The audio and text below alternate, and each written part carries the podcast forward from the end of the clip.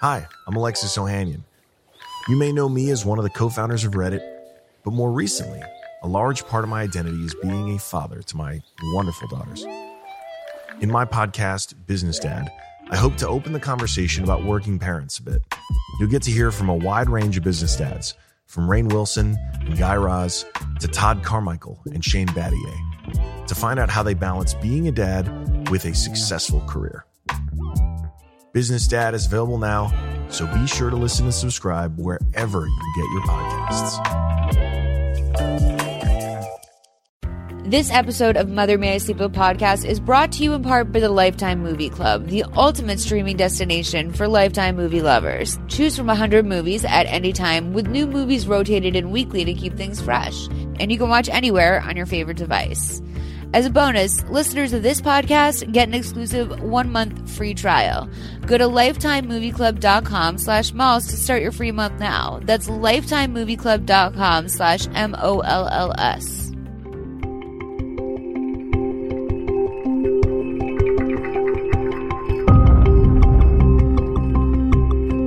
Welcome to season three of Mother May I Sleep With podcast. I'm your host, Molly McAleer.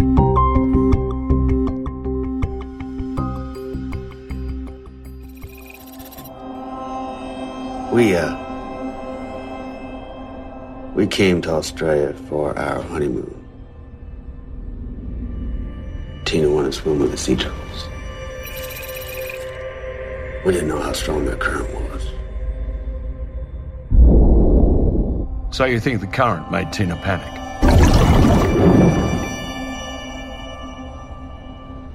I saw it in her eyes.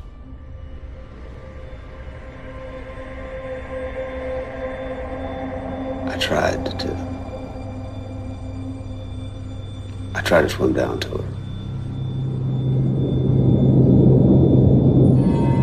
She was sinking too fast.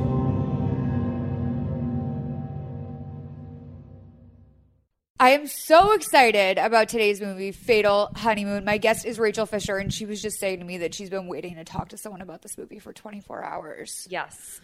Um, Rachel, first of all, roll tide.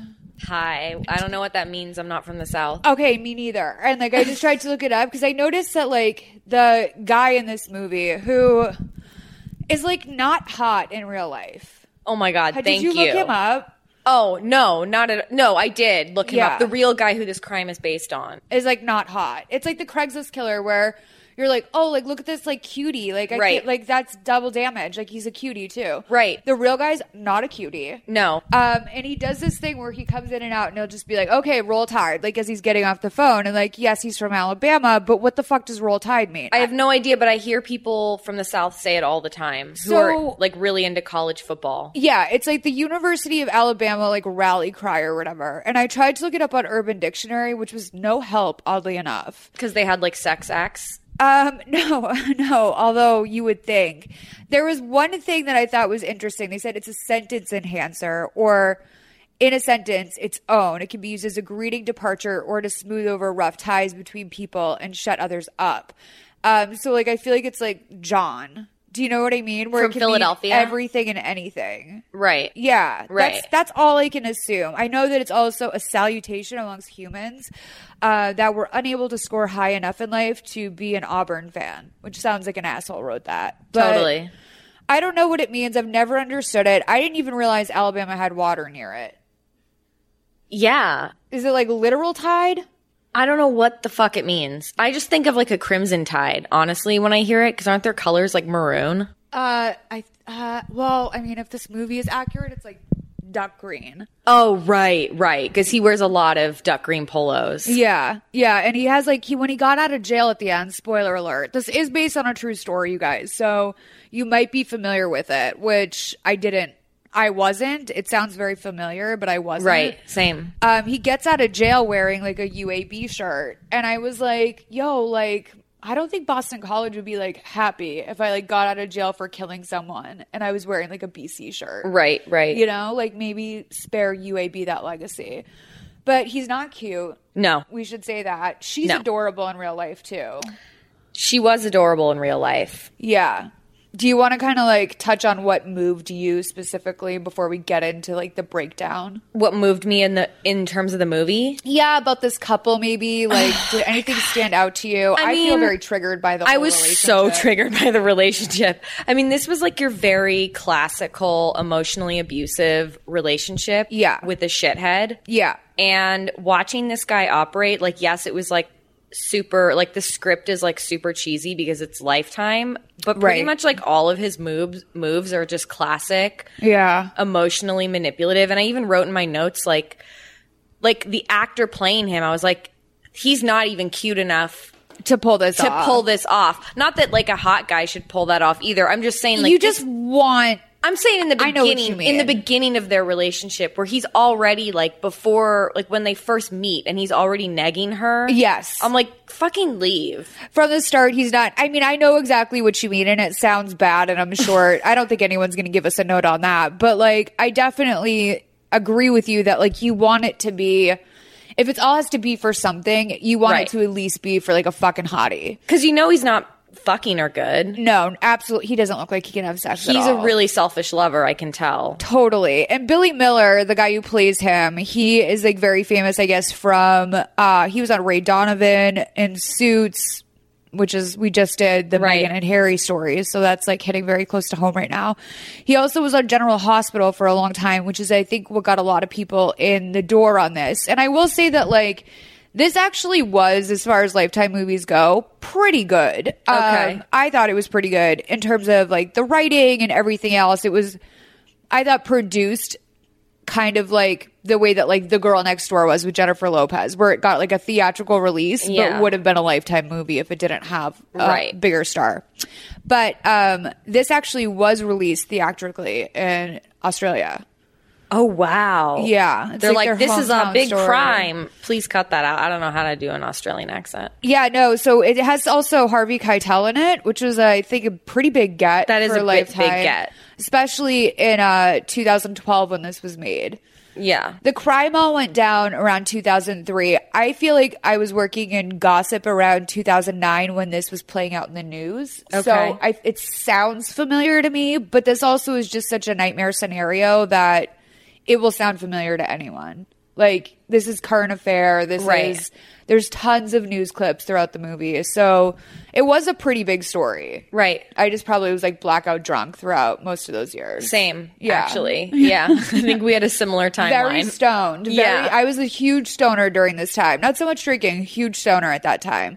The girl in this movie, the girl, the woman who's murdered, uh, Tina Watson, is played by Amber Clayton, who I swear to God, I thought it was Kate Bosworth. uh, she's so pretty. She's so cute. She's a good actress. Um, I she seemed familiar to me that like I thought maybe she had been in a previous Lifetime movie, but she has some. This is one of her earlier credits, and then she shows up in movies like Saint Vincent, and uh, I mean, I guess that's probably the biggest one you would know. Something called Crawl Space, uh, CSI Miami. Um, it was written by um, a guy named Mac Gudgeon and his partner. He's done a ton of TV movies. Like he's a veteran of this, and I wonder if they brought in the girl to like give it sort of Tina Booth is her name. If they brought her in to give it sort of more like more legitimacy, or if they're partners or something. I don't know. She's a big TV movie person as well. Um, I want to point out the director Nadia Nadia Toss. She is. I thought she did a great job with this, but there's some very interesting decisions, especially Okay. with I mean, we're going to play it because it's so standout to me. The little noise that would happen whenever a title card would come up, the little like digital. oh yeah. It sounds like it's from like a early 2000s like horror movie. Right. Right? uh, Like right. A, like a sci-fi horror. I've never seen those like haunting in the woods type movies, but like that's definitely what it is. What are the, what is it? Like Conjuring? Like what are those movies? it just didn't fit with the movie. It was like for me, it was like a sci-fi like captain's log. like, totally thing or it lived in a something. different space um, Yeah.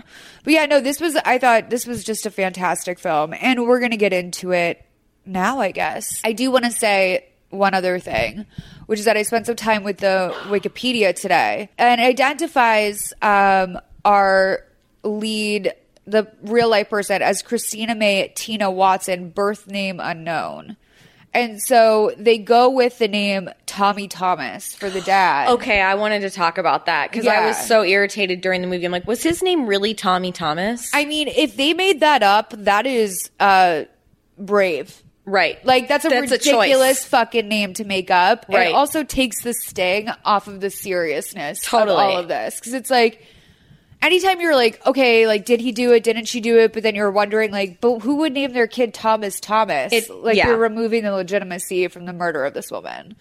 Exactly. But I don't know. I haven't Googled yet if that's really her name. Have you seen the picture on Daily Mail of her dead on the water?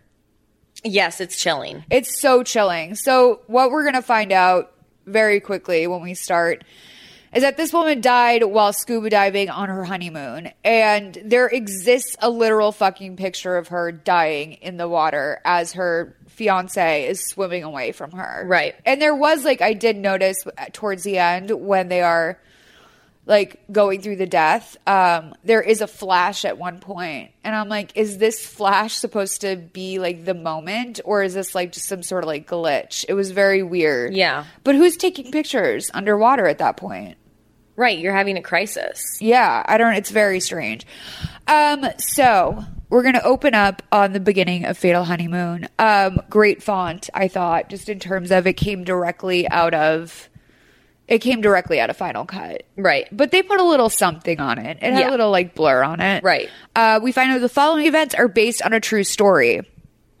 and uh, it's it's Gabe being interviewed. It's the first day of his interrogation, and he says, "We came to Australia for our honeymoon. Tina wanted to swim with the sea turtles.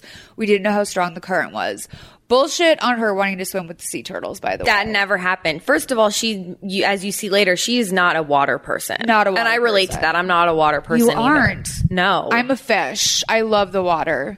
I just I can understand people wanting to like swim and surf and whatever, but like you could not pay me to go scuba diving. It's all I know from scuba diving from like one episode of Baywatch I saw when I was being babysat is that it's fucking terrifying and so dangerous. Totally. Like Like you're always running out of air from my knowledge of sea like there's no way to do it safely. You never have enough air. You're always cheating death. it's always a production. Too. Have you ever done it? No. Right. Okay. I have no desire. It's- See, I was thinking after this this is where I'm so weird because after I was like, you know what, I kinda wanna go scuba diving. I'm gonna try snorkeling first. Yeah, but that's the part of me that wanted to eat McDonald's after watching Super Size Me.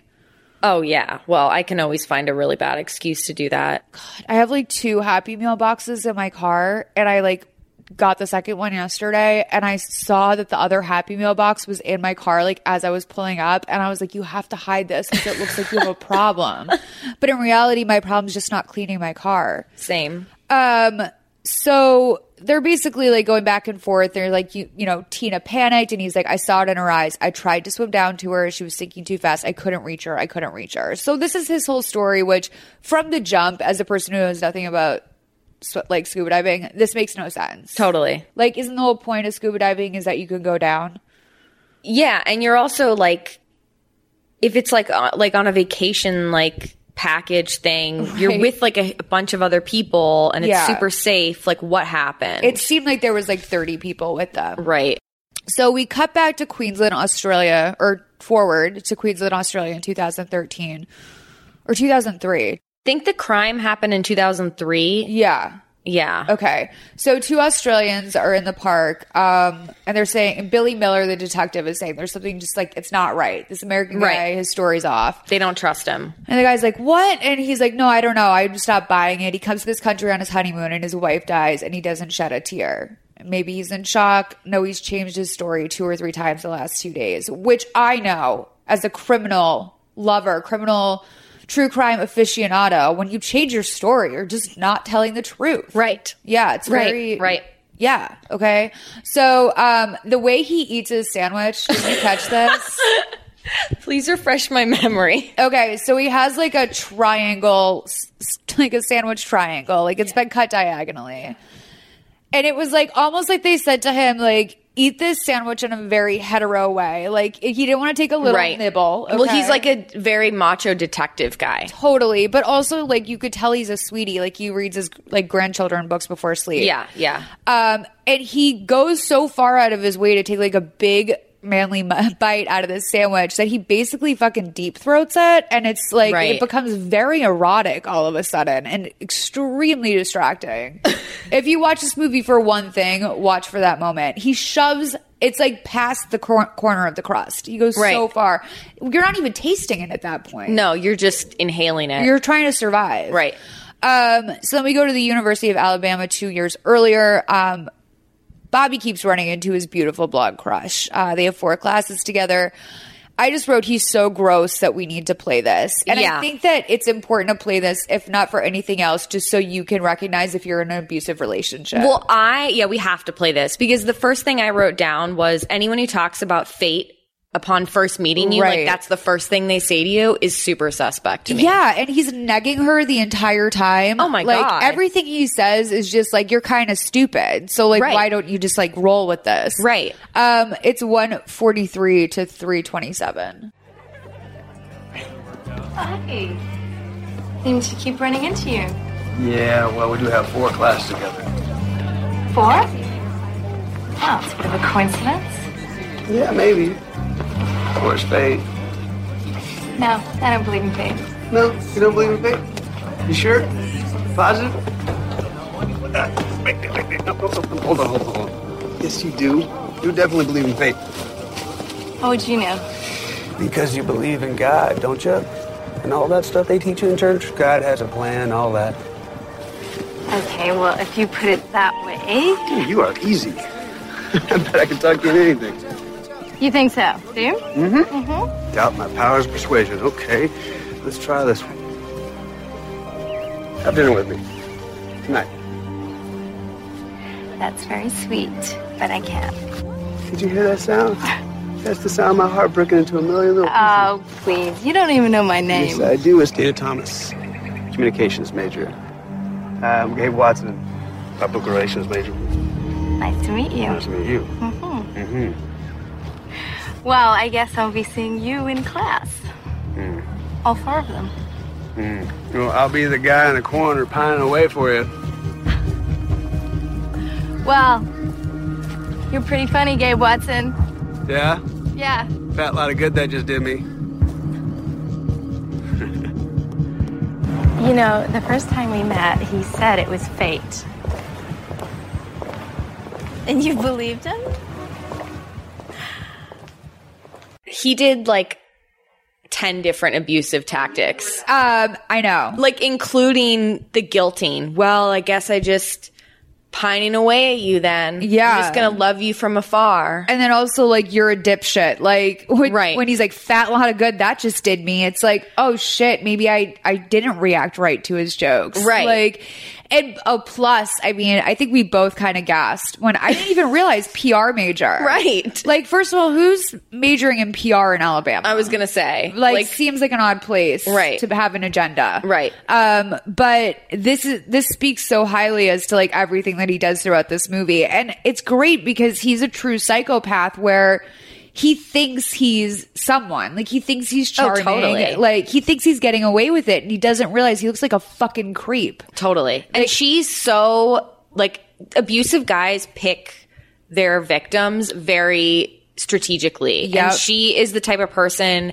to question herself. And like I've been in this situation before, so like no Yep. shade to her. Like I totally get it. No, I wrote this down exactly. I said, This is abuser language from the moment he meet. He's testing out her vulnerability and weakness so he can target her, but still come off as charming. Right. Yeah. Right. And like, yeah, it's like, first of all, if I, cause I'm definitely like of this character as well, where like I'm, I'm all, I, I said in therapy like a million times, like, why am I a sitting duck? Like, I Right. feel like these guys can like sense that I'm, I just, I want to believe. That's what you they know? do.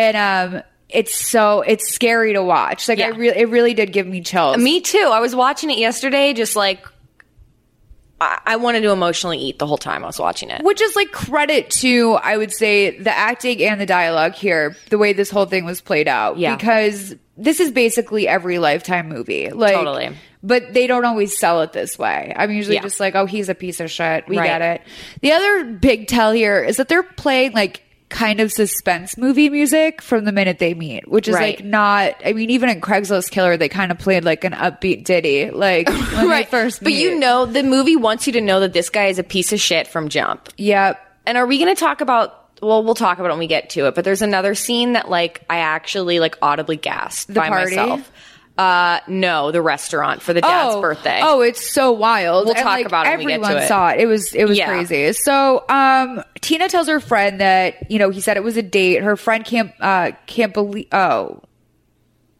huh. He said it was a date, and her friend can't believe that she's falling for all this, but she's going to move forward with it. So which she- by the way can we talk about how the best friend is obviously in love with her oh yeah, I guess that's a good point. I mean, her best friend is like at the end, like at the trial. Totally. I just had the vibe. I just got queer vibes from the best friend. Right. And Yeah, you're right. I can kind of see like that. look at the look on her face right now. Yeah. That is she is in love. she's a little in love with her. I know, and like it, it sucks because as like the idiot, uh, as me being Tina, if I'm going to look at that situation, that is 100 percent my best friend Christina being like from day one, Right. Being like, you are about to walk into a fucking fire, Right. and I have to watch it Totally. And, I there's nothing I feel can do because so you're straight. bad. I know.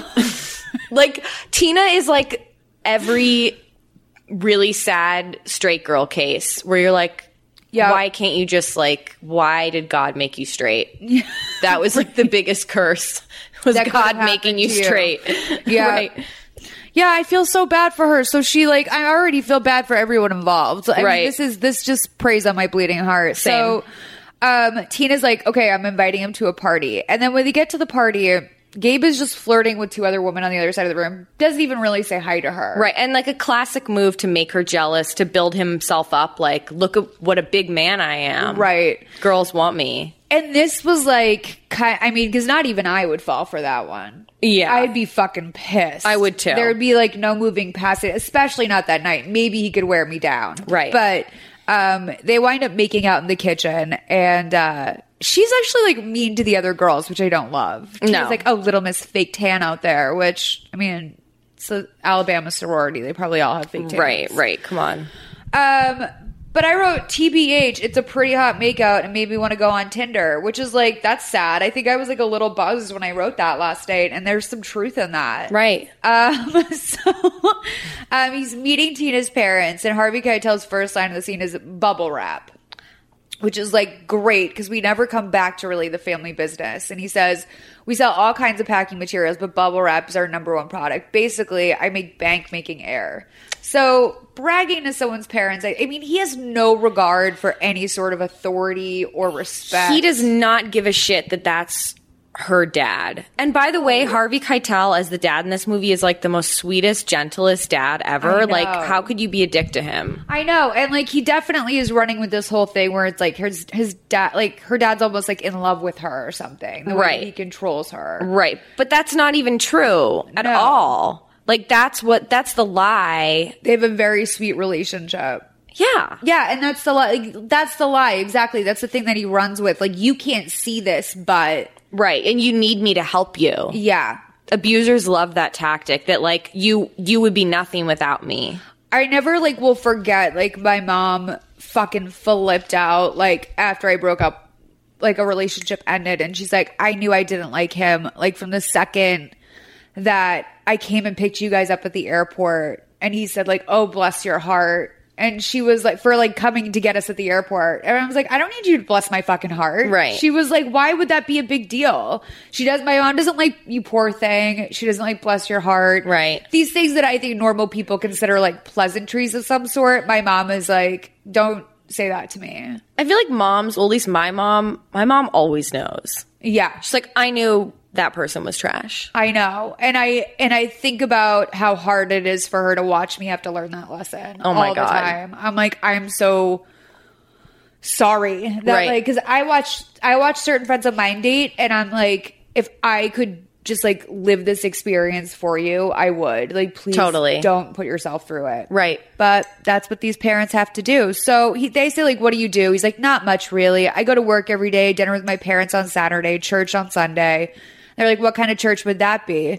Um, oh this was weird this was really weird. he's all like what do you uh like who cares? What if I was a Muslim or something? Right. Like he starts challenging the family, even though that's not clearly not the angle that they were going for, the family. They just Right. were like out of curiosity, oh, yeah, well, we're church going folks. Right. Where do you go? And like they're just asking him a question. I feel like if anyone would be uncomfortable if he was Muslim, it would be Gabe. Do Oh, know what absolutely. Like, That guy- he'd be the one that's like that guy is so Islamophobic. Islamophobic. it's not even funny. One hundred percent. You can just tell. That's his mo. I would love to like catch up with him today and find out where he's at with Right. politics. Like you know, he voted for Trump. You Absolutely. know- I mean, he is standard. Just like He's complete MAGA all the way. Totally. yeah.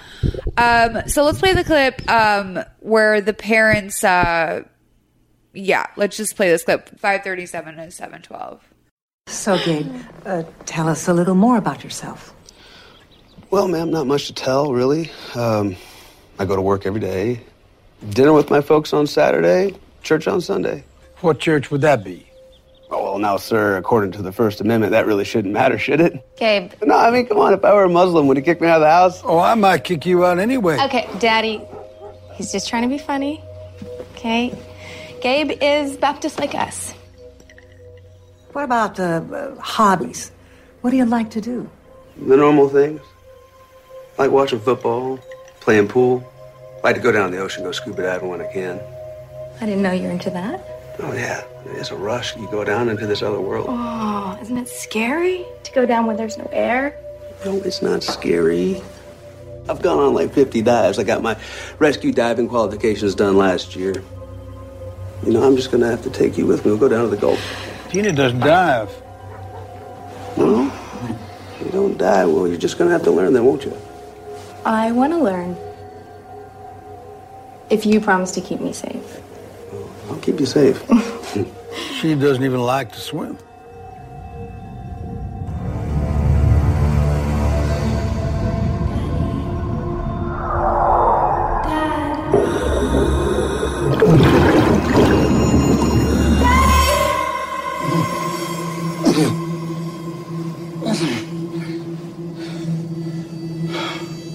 So what we just heard at the end was him waking up from a nightmare, Right. Looking back on his daughter drowning. Visualizing her in the water, s- struggling. So some big like warning signs here. One, he has a hobby no one's heard of. Right. Two, it occurs to me during this, does he have any fucking friends?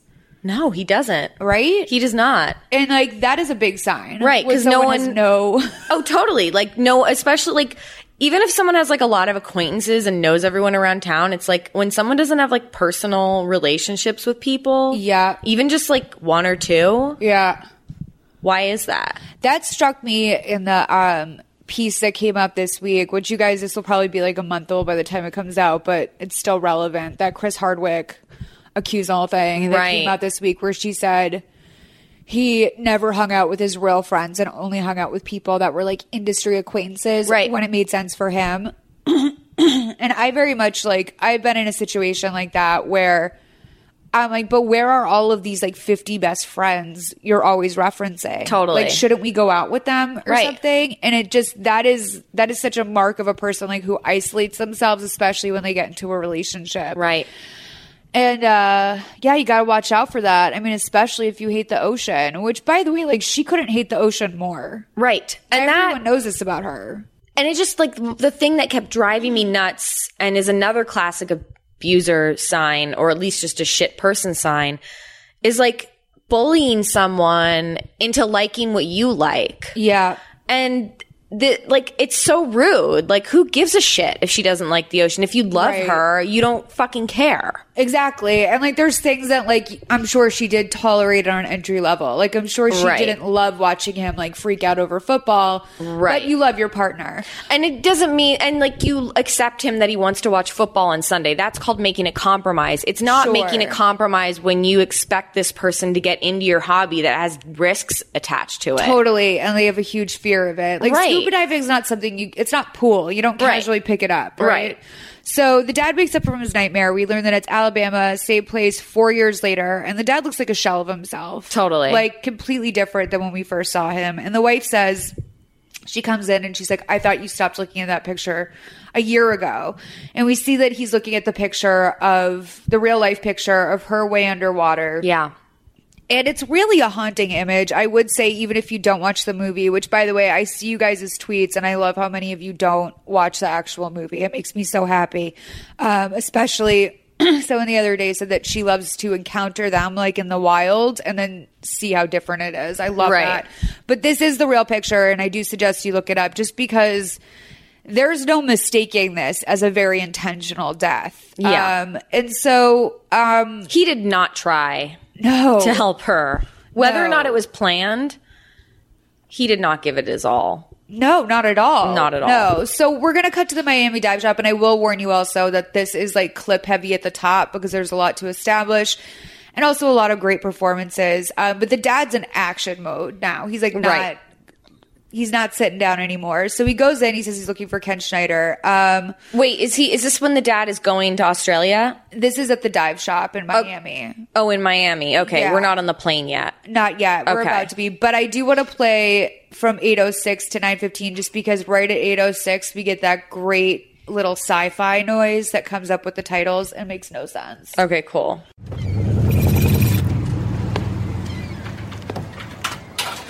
Thank you, sir. Hello. I'm looking for Ken Schneider. Ken, someone here to see you. I'm sorry I didn't contact you earlier. I'm frustrated as hell. The Queensland cops haven't made any official determination on how your daughter died. They're saying it isn't exactly a clear cut case. To hell it isn't. Gabe wasn't exactly clear cut about what happened down there. You know his story, right? He told me after he let go of Tina. He saw her sinking feet first to the bottom. He tell you that too? Well, he's full of crap. And I pretty much called him on that right there on the boat. I told him he should come up with a better story. I've been on 800 dives, and I've seen a lot of panic divers and they never go down feet first. They thrash and fight and claw their way toward the surface. If Tina was sinking like Gabe described, She was already dead when he let go of her. Also, regardless of whether or not Tina was dead before or after he let go of her, don't you bring her up to the surface still with you? Absolutely. I mean, that's the thing that's so maddening about this is you just like, oh, she's dead. I'm going to drop her. It's like, It made no sense because someone else was able to go down and get her body. It's not Right. like she's like in the Titanic and like we're never going to explore that place. Like Right. she's she is findable. And Right. so I don't know if he was almost out of air. I never really understood, but we'll learn like the physics of scuba diving is a lot different than I thought it was. Yeah. there's that, but also just like none of this makes any sense. No. And it's kind of surprising that the dad has to like basically travel the world. I mean, how did he go from Alabama to a Miami dive shop and like, fi- I mean, obviously movie magic. Oh. no, I know. But I thought about that too when like the dad has to go back to uh, Australia for some reason and he's like, we'll be right there. Right. I'm like, wait, really? Like, Yeah, I that's kept like, wondering if that maybe the Australian people had set up camp in like Alabama, but I was like, no, he's just flying around the world, Right. Like on a whim. can you imagine how expensive that ticket is? Exactly. And like we do find out that the dad wound up having the um getting the insurance money, but like Right. are they rich? I mean, I assume they must be rich because Maybe. this is a lot. Like It's a lot of travel. Amanda Knox's family was fucking bankrupted by all the travel they had to do to Italy. And Right. you could find Scott's cheap flights to Italy all the time. Yeah. So who knows? I mean, Australia, that's a lot of like flying. It's a lot. It's like It's isn't it expensive. 14 hours or something At from least. us. Yeah. Right. Yeah, it's long. It was Right. like I remember thinking like when I was flying to Japan, I was like if I just tacked two more hours onto this, I'd be in Australia. Totally. Which is really wild to think about. Um, but we have this is great. We have the dad seeking justice for the daughter, which is I love that in a movie. I do too. And I wrote this is meaningful because Father's Day was yesterday. Right. This was kind of a nice Father's Day movie. It was a good Father's Day movie to watch. yeah.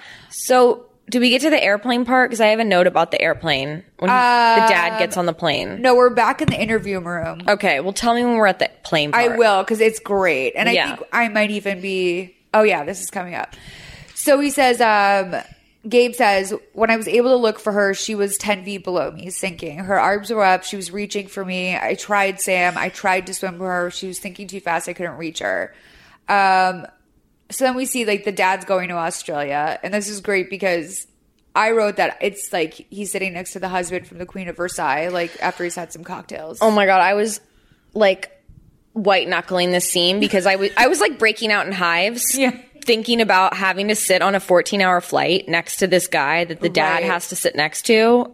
And he's just like talking to him the whole time. And you know, that guy has like no sense of personal boundaries. No sense of personal boundaries at all. No, he's like recommending cheeseburger places, and he Right. did something that I was surprised an Australian would do, which is he made a "dingo ate my baby" reference. I and was, so like- upset about that. I was like, they wouldn't do that. No. I feel like if anything, the dingo ate my baby comes to them, and they're right. tired of and that's like a source of shame to them. They roll their eyes. They're like, come on. What movie was that?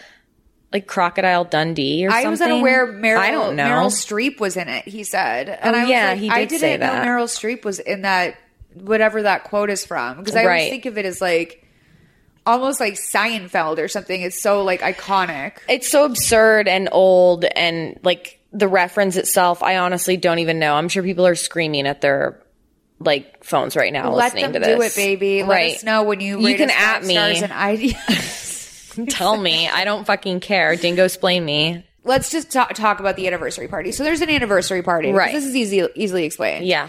And she's with her sister who has like a very exotic name. I forget what it is off the top. But Right. it's like the anti Tina. It is. And her sister also has a slightly, has- she has an accent or something. She's definitely different than the sister. They don't Totally. look like they're from the same parents. Yeah. She seems like she had like a goth phase in high school. While, Right. Like Tina was very straight and narrow. Right.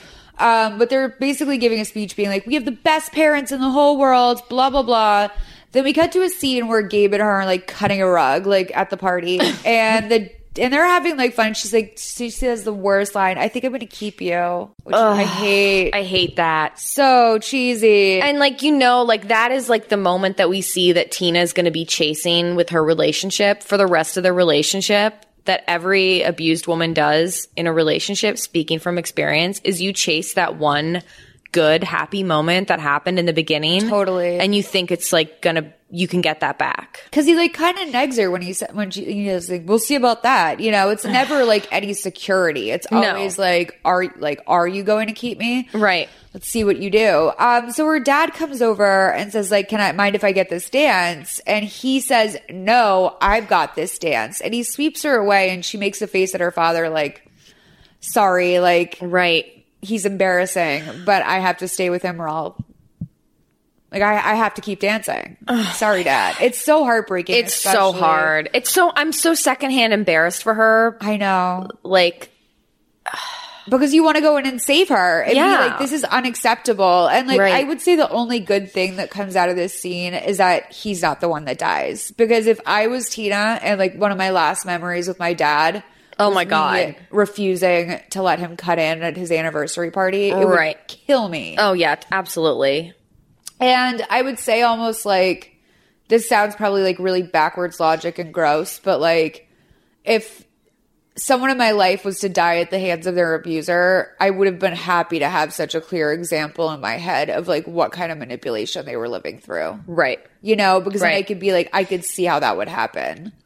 I didn't read like I didn't do like research on the true crime story, but like they must have pulled these real life details. Like Yeah. was that like noted in the real story that he was controlling? I mean, I'll tell you just from the Craigslist killer that like it's shockingly parallel sometimes what they're able to do with these movies. Okay. Like it's real I I'm sure this is a real life example of some Yeah. sort. And I'm sure the pizza restaurant is a real life example as right. well. Right. Um, but let's play this scene where Daddy rolls up to the police, uh, whatever it's called, police station, and um, he meets with these Australian cops who they have this like they have that classic board that they have up everywhere where they're like linking with red string Right. all the different pieces of the crime together. And I just wrote to myself like, did they have this up? After all these years, or did they just like whip this together quickly again? Right. They're But I like think this it's- case we got something on this case now. I'm sure murder has like a much less high rate in Australia, so that they probably had that around. I mean, they said it was an ongoing investigation, Right. right? That's a lot of real estate. It is, yeah. Um, so three nineteen to fifteen thirty. companies haul divers out here and they put them in the water near this buoy here, which is attached to a line that leads down to the wreck. Divers descend about 15, 20 metres. That's 50 or 60 feet, Tommy. They let go of the line and the current pulls them along over the wreck to a second line that takes them back to the surface. Then they go back to the start, do it all over again. Now, what we can't understand is how or why did Gabe and Tina swim against the current away away from the Yongala to here? And then Tina was found on the bottom of the ocean here. Gabe was the more experienced diver. He was Tina's buddy, and so he's responsible for her. So when I first started investigating this, it seemed like an ordinary diving accident. I did lots of interviews, mostly routine. But there's something about Gabe's story that bothered me. For me, it was the battery in the dive computer. First time we tried to make it down to the wreck, we only made it about five, ten feet. Then my dive computer started beeping at me. I thought it was malfunctioning, so we went back up to the boat. Even went to all the trouble of taking off our tanks before I realized I put the battery in backward. This is his dive computer. He wasn't too happy when we told him we had to keep it. You already downloaded all the information from it. You don't need to keep it. Until our investigation is complete. No, you have Tina's computer. This is mine. I'm taking it home with me. Sorry, Gabe. I can't release it yet. Can't release it yet. You know, I've had about enough of these guys. Fine, keep it, but I want a damn receipt, and I want you to write down your little book here that's worth fifteen hundred dollars. Forensics tested the computer in their lab with the battery in backwards. They tested it in the water, out of the water. It doesn't make a bloody sound. The man was lying through his teeth, Tommy. So once we discovered one lie, we went looking for others. And we compared Gabe's story to the printout from his dive computer. And we found one inconsistency after another. Tommy, what do you think of Gabe Watson? Did you ever find his behavior disturbing? Okay. Oh my So God. there's a lot Wow. to unpack. Like I didn't, Yeah. Okay. So there. I thank God we recapped the anniversary because I did not mean to unroll all that much r- at the top. Do you want to know what my takeaway was from like the interview scene? Tell me. He's a money namer. Like he's a price tag dropper. I was going to say that too. He's freaking out over the $1,500 price tag because Yeah. he wants to seem bigger than he is. He's like, I spent $1,500 on that computer. Yeah. That's what he's focusing on rather than that he's being charged with murder. That and then like he mentions money at the beginning, how much money he makes off of bubble wrap. Later on, he says how much the honeymoon cost. Another red flag, not necessarily for an abusive person, but for a shit person. It's, it's a shit person move, Right. And like I, I do think that cheapness does have some sort of correlation to like just bad behavior. Totally. Like it's one thing to be frugal, but it's another thing when you're just like dropping price tags. That really bothers me. Well, it's like a way of guilting people into a situation. I don't care about being Totally. it's not has nothing to do with being frugal. It's about using money as a way to manipulate people around you. Exactly. If that makes sense. Yeah, no, because it's like it can be used many ways. It can be used to say like I'm a bigger person than you. Right. It can be used to say like look how far I've been put out. Mm-hmm. Which he does both. Right. He does both of those things. So just always be careful of people who talk about money. There's that. Um, I do like that the cops are so down to work with the dad from the jump. Totally. They just want help, which I Right. like because I feel like in any interaction I've ever had with the cops or seen other people have, like they want you to say and do as little as possible. Absolutely. They have no interest in helping you. But then um, we go right into we bleed right into we should we should also say that the computer that they're discussing or talking about is a dive computer, which I am new to. It's I didn't know apparently what a- that was. This is like record your monitor like your swimming shit. Mm. Yeah, like I think like basically you just that tells you everything. It records, but also like it kind of lets you know to what to anticipate, what Right. the winds are, what the tides are, whatever. And Gabe's computer was conveniently not, working. Yeah. Um and he like did create a nice little alibi for that not to be working, which made me wonder like how there was so many points during this where I was like, this is where the plot started. No, Right. This is where the plot started. Right. And I think it started probably way earlier than anyone would like care to imagine. Um but then finally we get to this dinner scene, which is just so It's- triggering. It's so triggering. It's like first, like you can just see how nervous and like the apologetic abused partner, like she's like such the apologetic abused partner in this scene where she's like, "Ah, he's not usually this late. Like she's Yeah. embarrassed. It's like, and Gabe is so fucking selfish because like, first of all, if I'm at a dinner and someone is like taking like way too long to get there and no one's ordered yet, eh, like I want to fucking order the food. Oh, Like yeah, if you're I just gonna be go in that and late, order. you call them and you're like, I'm gonna be late. Please order appetizers without me. Yeah. Please start without me, especially if it's an anniversary or their his birthday dinner, the dad's birthday dinner. Yeah, and we see he has a cell phone because he rolls up to the table on it, which Right. like I think we should also give a little context to this. Like that was like the rudest thing you could do in 2003. Oh, Like, absolutely. you- Like, it's still like not great. It doesn't look great, but I think we've all like a let, let a lot of sensitivity surrounding phones. Like but not everyone still had like especially in alabama like i don't think everybody had a cell phone in 2003 i had just gotten a cell Oh, phone yeah. in 2003 Yeah. and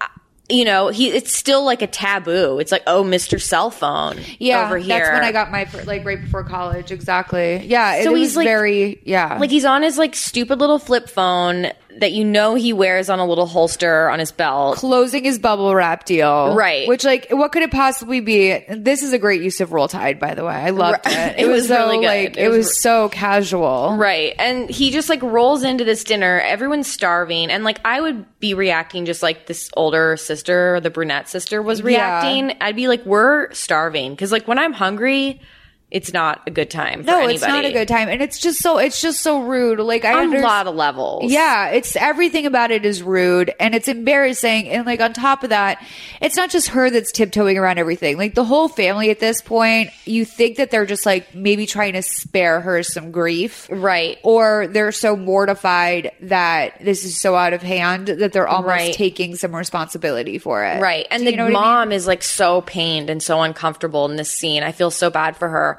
So he gets there, he gets to the dinner table, and not only is he on his cell phone, he doesn't even apologize when he gets off the phone. Like, I'm No. so sorry. Yeah. He's not even apologetic.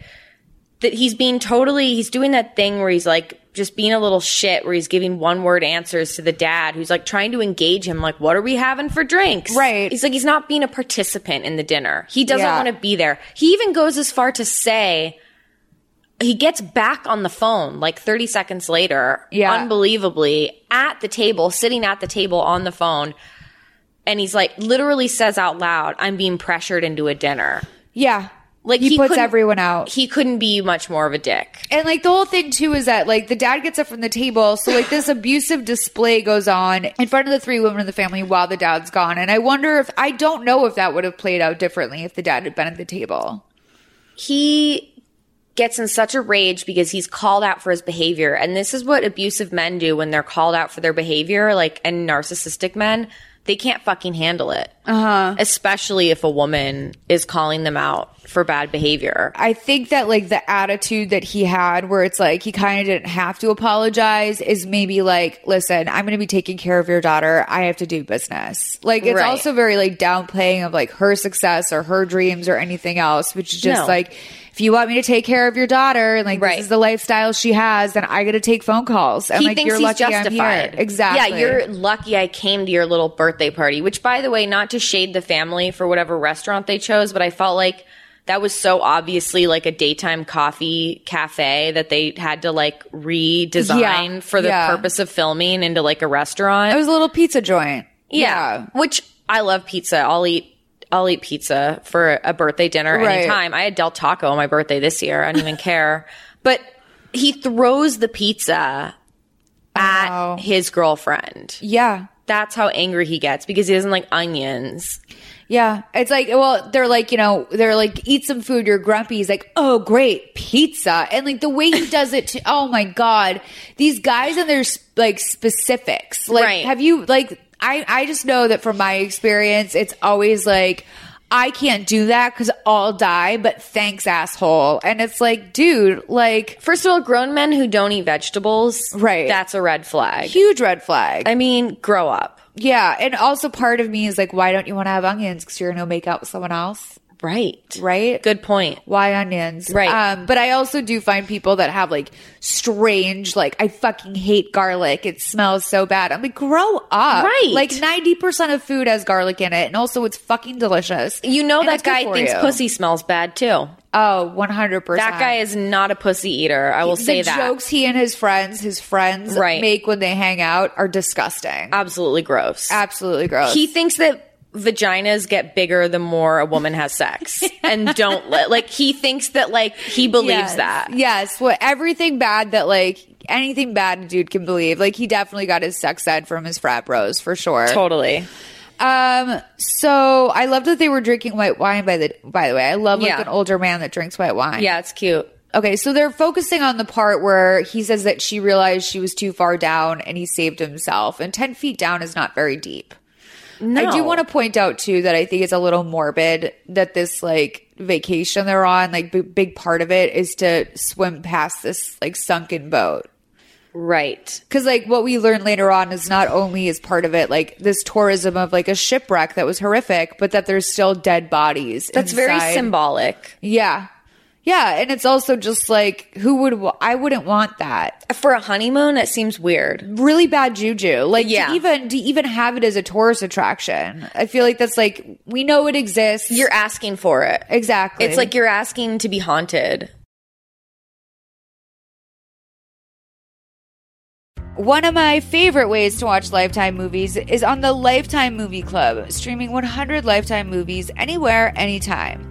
New movies are rotated in weekly, so you will never run out of new juicy movies to watch. Plus, listeners of Mother May I Sleep a podcast get an exclusive one month free trial. Just go to lifetimemovieclub.com slash malls, and if you're still not convinced, let me tell you about this month's movies. We've got I Am Elizabeth Smart, which I believe was produced by Elizabeth Smart, has Skeet Ulrich in it, and it is beyond creepy. It really. If you ever thought you knew what happened to Elizabeth Smart, watch this because you didn't. Uh, Cocaine Godmother is on there. How could anyone not watch a movie called Cocaine Godmother? And Rules Too Late to Say Goodbye and Committed. Again, to get your free month of Lifetime Movie Club, go to lifetimemovieclub.com slash malls. That's lifetimemovieclub.com slash M-O-L-L-S for the exclusive to us offer of one free month.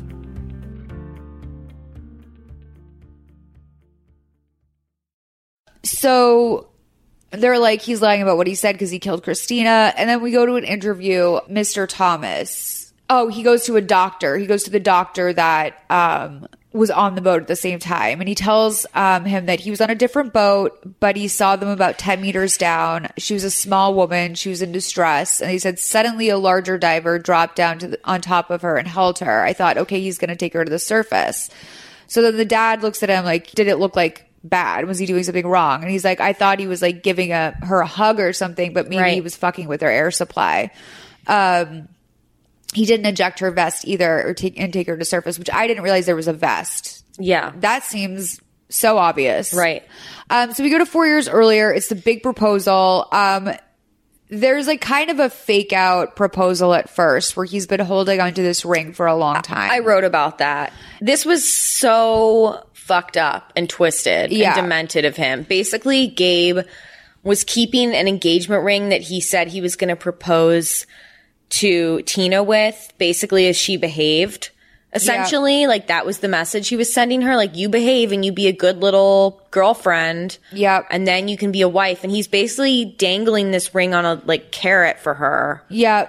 Like he's keeping the ring by the TV in a little box. Like, look, one day I'll propose to you. Yeah, it's like it's like when like it's like reverse of when they used to because like there's no good happy ending really possibly or like when you were a kid and like your Christmas presents would be Yeah. under the tree. Yeah. and you'd just be like, "Am I seriously not supposed to touch those?" Right. Like every day. And so if I was her, I would have I would have fucking melted down a lot more than she did. But she Right. didn't really. She goes and talks to her dad though and is basically like, "I feel like he's taunting me with this ring." And her dad's like, "No one would do that to you if they care about you." Exactly. And she's like, "You don't know Gabe. He's probably planning some giant thing," which is just it's all It's such so denial. Fucking painful. It's so painful to watch. And like again, why this sounds terrible, but like if someone had to perish in this situation, I, if I was in that situation and I had been telling my mom was clearly bullshit, clearly I'm bla- brainwashed, that would haunt me for the rest of my life. Absolutely. At least he can view his daughter as like a victim of this horrible man. Like if it was the other way around and I had to like, my mom was dead and the last communication I'd had with her is then like, fuck you, you don't know my fiance. Right. It would kill me. Absolutely. Um, Christina has passed, and um, the mom, the dad, and the sister are getting the phone call about Right. it happening, the kind of the breakdown of what really happened. And um, they say, like, was she alone? Like, were you holding her hand when they were doing CPR? Oh my god. And he's like, I was right there the whole time. And the dad's like, Did she know you were there? And he's like, I can't really talk right now. He's a fucking liar. Yeah. I mean, not only is he a liar, but like that's that is such a admittance. like he does that a lot. I, I don't want to. Why should I talk about it? Like he Right. does this thing with the dad where the dad's like, "Do you love my daughter?" Yeah. Before, when he asks for the dad's blessing after he proposes, by the way, after he proposes, Yeah. which he proposed to her at her office, which is so tacky. Yeah. Like. th- Anyway, it's so it's so odd. It's a really odd proposal. Um, but he like asked the dad's like, "Do you love my daughter?" And he goes, "Well, that's personal." Yeah, like between us. Like the dad just asked, like, "Do you eat her ass?" Right, Like right. that's personal. That's a personal question. Like I- the dad asking, I feel like that's the whole purpose of like getting the dad's blessing is so the dad can be like, "Do you love my fucking daughter?" Totally, totally. It's like it sounded like they almost like had an agreement. Like Right. we're not in love, but we want to have a child. You know what Right. I mean? Like that's what it sa- it sounded like. There must have been some catch there or whatever. When when in reality there was no catch. You could have No. just said, "Fuck yeah, I love your daughter." Why didn't you Whatever. just lie? Be an interesting liar. If you're gonna be a Right. liar, like be, be at least like interesting. Cover Right. your bases. Um, so there's test divers in the water. They're trying to recreate the version of what happened, and Gabe's version does not line up with the story at all. No. Um, the bear hug underwater it makes no sense. Um, she drifted down abruptly, and he swam right up, and he didn't try and get her. No. So like, what you need to picture is that like they're in water, like apparently hugging. Then all of a sudden, she sinks to the bottom of the ocean, like a, like a rock, and Yeah. he swims right up. Um, they're saying it all points to the same thing. He must have turned her hair off. So Gabe and Tina are watching TV, and she winds up having a fucking breakdown because he's been jerking her around. Which, by the way, like let's have a little bit more compassion around breakdowns i really do Yeah. think like that needs to exist more because i know that the only time i've ever broken down is i've been pushed to the fucking limit And you've been a good little girlfriend and you're not saying anything. I'm not going to say anything. And then finally, yeah. it happens. And then the guy acts like, oh, whoa, why are you acting so crazy? Yeah, you Because I've have a- been holding in all this fucking shit you've been giving me. Yeah. For so long. a moment of humanity please like can i just be a Right. fucking person it's so triggering you guys 2742 to 2901 Don't, no, no, don't, don't, don't, don't, don't drop out of the pocket and don't throw up your back foot. Come on. We are never going to get a bowl game like this. Whoa, whoa, why do you just do that? Mm-mm. Do you know how long that ring has been sitting there for? A while. We have the No, remote. six months now. Give me the remote, Tina. Do you have any idea how twisted that is? Any idea? I told you. Must wait for the right time. Thank you. Wow, you've lost The your right time. Well, you know what? I'm done waiting. That ring can sit there for the next hundred years for all I care. Yeah, and I told you that female manipulative BS don't work on me, honey. Manipulation is your game, not mine. You know, my daddy's been right about you all along. Daddy. Yeah. Daddy. And I'm done defending you. Go talk to your dad. I'm done with the whole thing, Mm-hmm. okay? Done. Go talk to your daddy. All right.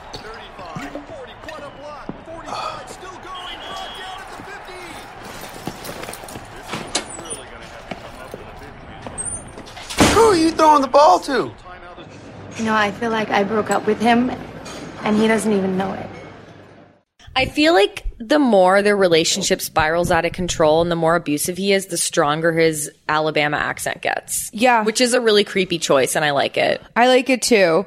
Um, we should mention like something we just kind of noticed, which is that there's a chain link front door, which like, what's the point? It's Right. not keeping mosquitoes out. No. I guess maybe robbers, but really, It was an interesting choice of set design. yeah, it's definitely a prison in there. And Right. like this scene is so familiar. I think, Oh, my God. like anyone who has ever had a dipshit boyfriend knows this scene where Right. like you are an accessory at best. Like you are might as well be a table lamp. Absolutely. Um, and the like the other thing too is that the ring is sitting right next to the TV, which I didn't really notice that like the first time I watched this, but like it couldn't be more obviously just sitting there, like Right. taunting her Right. all the time. He did that on purpose.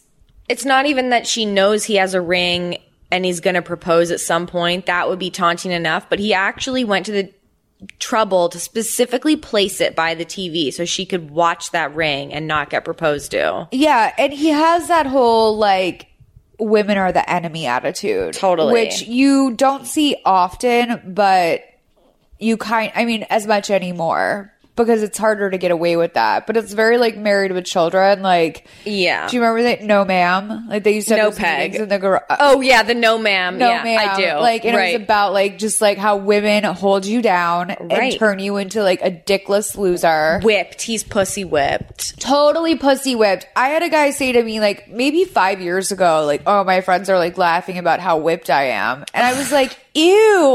Like I haven't even heard someone say whipped. Like Yeah. in a decade. Like Right. that's middle school shit. It is. It's so backwards. Like when people weren't even getting pussy was the last time I heard pussy whipped. Totally. Like it's so strange. And I am proud of her though because she did what I never did. She which stood is, up like- for herself. Yeah, like I would never leave. Like I would get my shoes on and get my bag And then make be a like, scene. Molly, come here. And I'd be like, fine.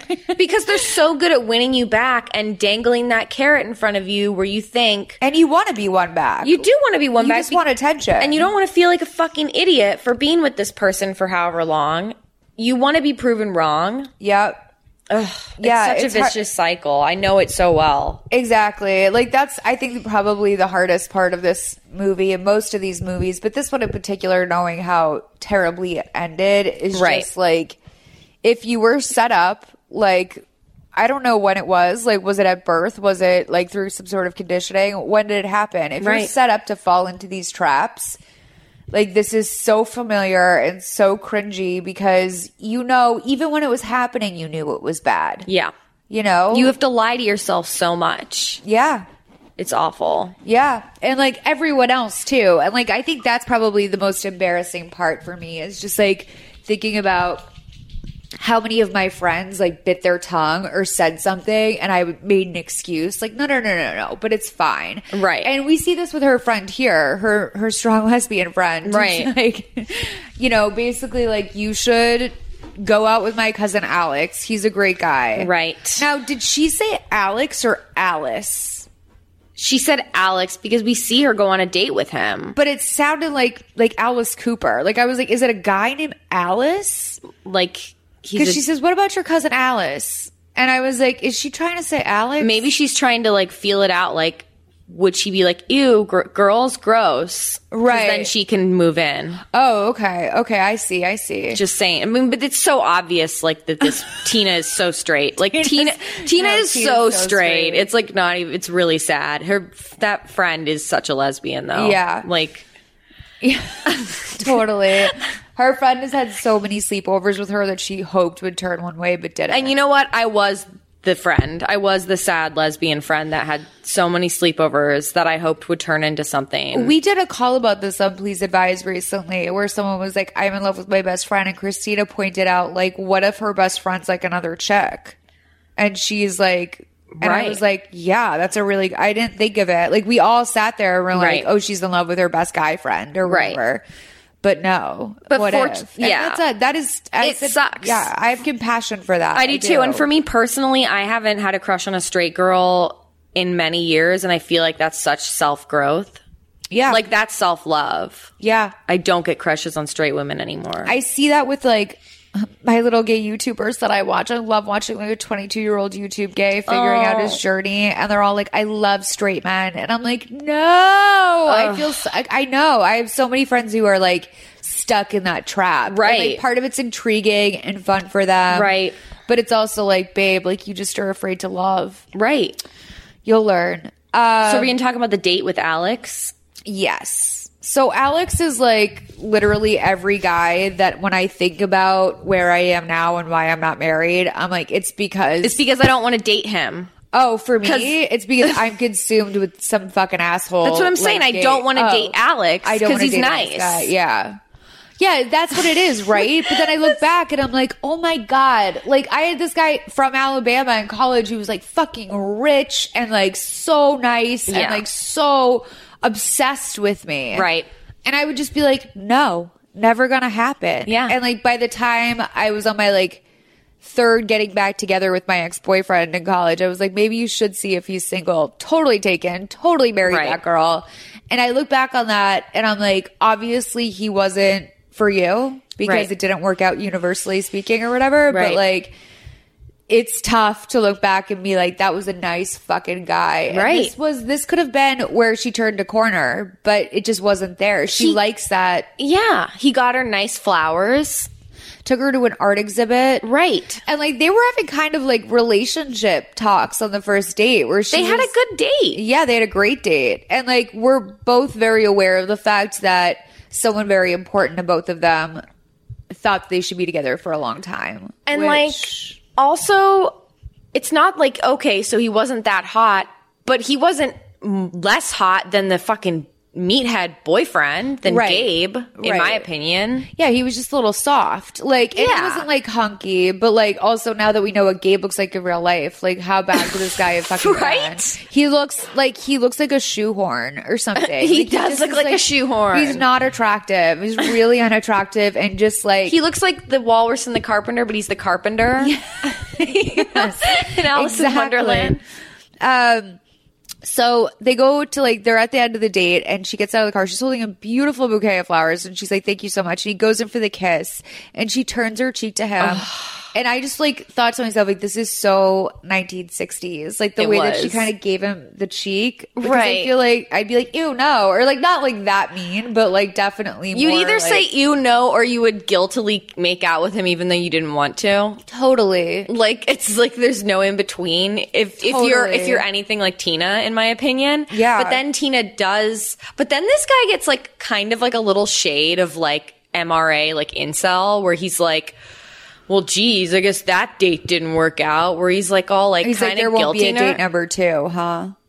I mean, that wasn't that bad, but he Wait, kind of what's like MRA, men's rights activist. Oh. Like he kind of gets like that sad nerd where it's like, shut up, like just be grateful that this girl went on a date with you. Like it didn't work out, it didn't have to work out. I am realizing now, looking back, like how many guys I've gone out with that were total incels. Oh my god! You know what I mean? Yeah, like yeah. just guys that I'm like, oh, like I said yes to you because I thought I literally had a guy once after a date be like, I just want you to know, like I don't get my car cleaned for anyone.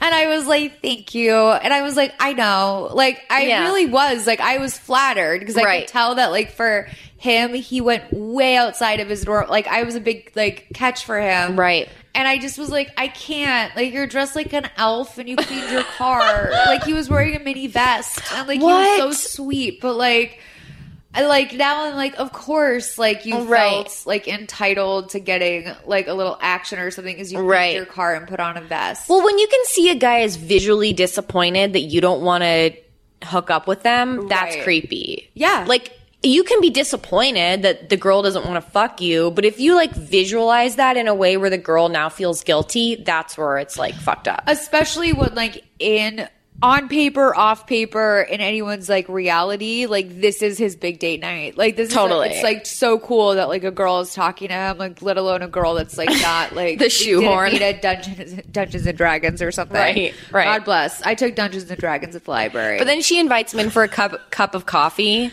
Yeah, which by the way is literally just a cup of coffee. Like that I also thought was like that's so me. I'm such a moron where like I draw a hard line and I'm like no, but then I'm like but if you want to come in for a drink, you Right. can't. like as if like instant friendship is possible after that. As if the, he's not going to still think there's a chance. Oh, totally. That you're exactly. going to fuck. That's the guy that's like you offer when you get inside you're like you can have coffee for sure. Do you want a beer? And then like he chugs 3 and you're like, "Oh, So he's too sleep drunk on to my drive. couch. Yeah. right. Purposely gets God too drunk to damn drive. Um but yeah, so then we see that Gabe has been watching all of this from outside. Oh god. And I guess this is really the move he needed. This is what he needed in order to go forward. So he walks in to the office. I mean, I don't even know. This is so, it's so performative because this does happen. Like I've Yes. seen these videos online where guys who overcompensate for their mediocre relationship and they do these elaborate engagement videos or photo shoots of and the videos. Like, I thank God that trend started to die a little bit because that was too. I can't do it. Much for me. I can't do it. I, I just it's such a because it's like all of a sudden it's for everybody else on Yeah. social media and it's not like okay like one could argue it's a declaration of love. You know what I mean? Right. But it's just not. Like when Well, you for boil it him, down, what we know about him and also like the fact that he's like did it in front of everyone at her office so she couldn't say no. That's manipulative. there's that. It's also like there's proof. Like also Right. like oh yeah, ask anyone in your office how much do I love you. Right, And exactly. it's like, oh, they saw the one table scrap you threw me right. Right. in six The months. one nice thing you ever did for me. it's so embarrassing. And I think like this was I don't think this happens as much anymore, but just thinking about someone ro- my abusive ass boyfriend rolling up to my Yeah. cubicle Yeah. is really like rough. Um, so we're gonna play the scene next where Gabe goes to her father post proposal to get permission, which Yes. is a real asshole thing Right. to do. It is. like like you already asked, dipshit. I don't have a dad, so like that didn't exist in my life. But like I oddly did have one ex. Like asked my mom way before like that was even in the picture. Like from the minute we met, he was like asked my told my parents like these are my intentions. Like blah blah blah. Yeah. Which I think set up a really unreasonable expectation, which was also I think part of like his manipulation Yeah. tactic was to just kind of have everyone on the hook for okay, this is Molly's future husband. Right. But to go to someone after, it's such an afterthought. It's so disrespectful and just like what an afterthought it is. That, like, why even bother? Right. And he's so rude and disrespectful to the So dad rude. during this meeting. I mean, for the dad to be able to keep this together is really like. I think my stepdad would have been like that a little bit. My Right. stepdad really did, I think, over the years swallow some shit. that Yeah. he would have, you know, not taken kindly to otherwise. I Yeah. remember he had like a talk with my ex boyfriend's dad that was really bad. Really? And I still, I was wondering when I was watching this last night, what did my ex boyfriend's dad say?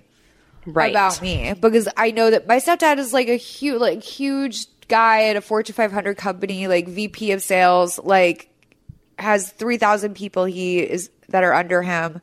My stepdad left a board meeting to go rip my ex's dad a new asshole. That's hot. And I was like, first of all, this is great because my mom didn't marry you till I was 20. So Yeah. like you have no domain over me. Like this might just even be like you getting off on like yelling at another Right, guy. right. But it was great. Like I look back on that and I'm like, first of all, horrified thinking about what his dad must have said about me. Right. Because there was like he had cheated on me, but like it appeared like I cheated on him and like I love that the dad's got involved. That's so like Shakespearean or something. Well, because he had followed me out here from college, and Yeah. I was like going to live out here no matter what. And then he was like, "Well, I guess I want to be a writer too." And like, he never got a job. He never did anything. We lived in an apartment together, which Right. is like why I will not live with someone till I'm married. Like, Yeah. truly, um, it's tough. And he had to get out of the apartment, and I was so just dying to make it go away that I was like sleeping on the couch, even though it was like my bed. and, Right. like I had set up the apartment. He you had don't even want to be in the house. And Yeah. even when he's not in the house, neither of you want to be in the house. Totally. You're like, this represents bad. Except he had kind of like wanted to like squat there and like prove a point. Gross. And he hadn't gotten a job, and I had had a job since I had moved here. Right. I was like the an executive assistant for like the CEO of a company, so I was working constant. I was coaching his kids' basketball team. I've never played Right. basketball a day in my life, and um, and like so I was just drained, and then I had this drain at home.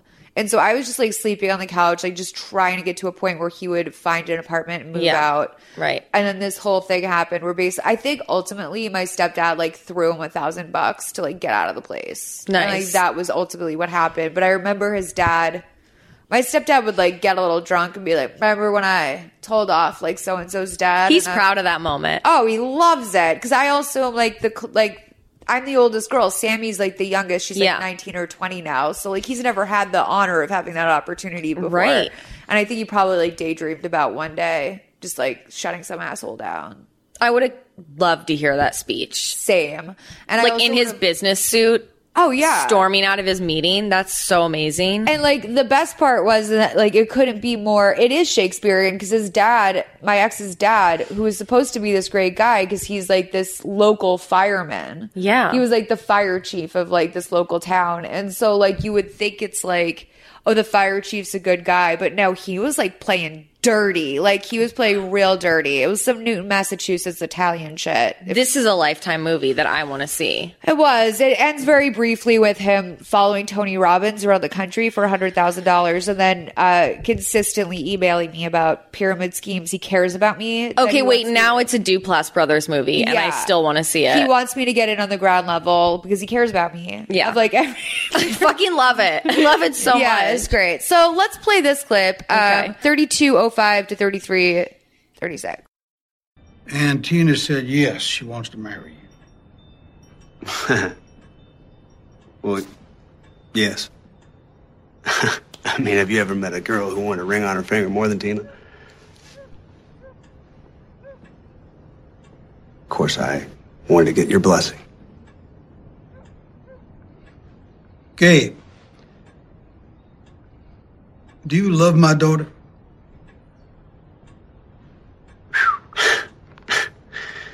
That question's just too corny. Really? Yeah. I still want an answer. Okay, Tommy. Then my answer is this.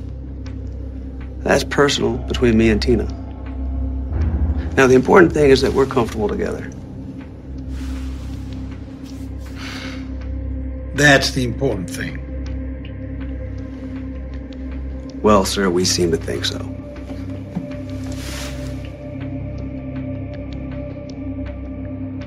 You have my blessing. Thanks, sir. It means a lot. Goodbye. I'll just show myself out. I bet you will. Goodbye.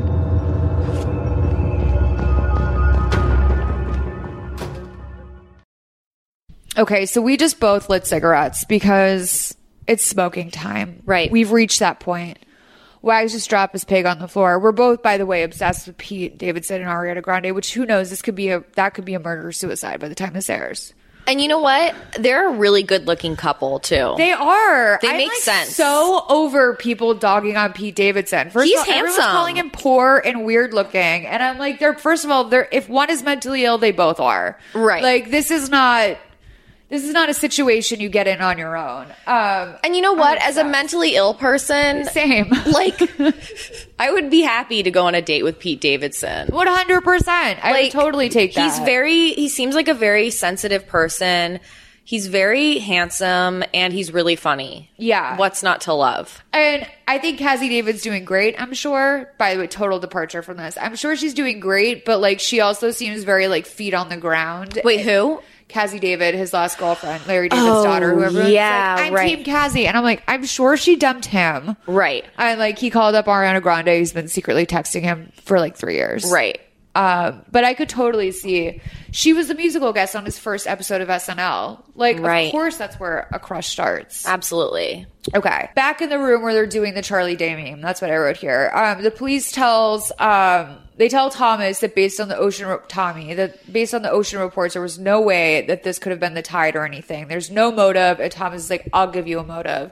So we cut back to Gabe and Tina on their honeymoon. Oh, pre-diving basically they're like practicing diving in alabama she doesn't want to do this like and i wrote here girls if you feel this don't do it because Right. this whole the whole message of this movie is trust your gut because she from the second he even said scuba diving She- she wanted tenses nothing- up. yeah she wants nothing to do with it and so he um, says good because I want a wife who doesn't shop all day. I want a wife who does things that I like to do with me, like fishing and diving. That was such a bullshit comment he made. Like it was bullshit against all women, and it was also just like, who cares if your wife likes shopping? Yeah. who gives a shit? But also, like, it's as if there's two choices. Like, you Right. get in the ocean and risk your life and do the one thing you hate the most, Or you're some just a vapid shopping Barbie. ass bitch. Right. Yeah.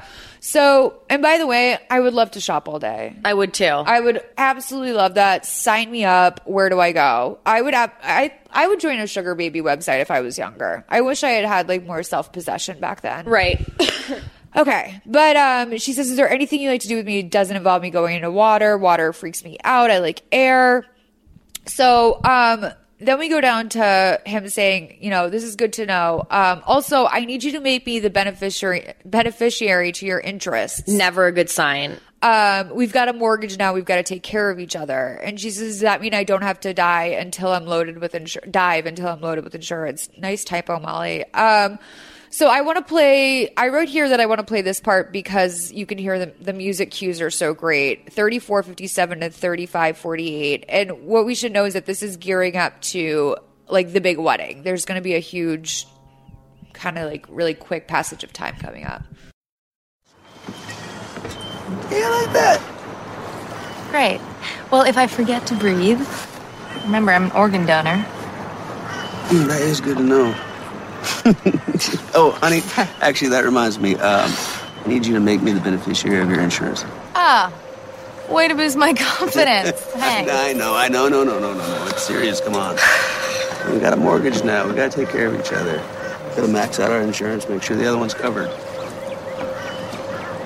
So does that mean I don't have to dive until I'm loaded with insurance? Hmm. it's not a joke, honey. Be serious, okay? Just put me on the insurance. I bet you can get it done by Monday. Okay, fine, Monday. Go into the chapel and we're Can I get the bridesmaids to come on up, please? Cri- True crime 101, you never open up a life insurance claim. Never. Without automatically becoming the number one suspect. Never. I never tell anyone I'm dating I have life insurance ever. Right. I mean, if they listen to this podcast, God bless, you're an hour and a half in. We probably should get married. But like I was gonna say. Yeah, but uh no, I never tell anyone because it's like why would you say like I have a bounty on my head? Like, Right. It's insane.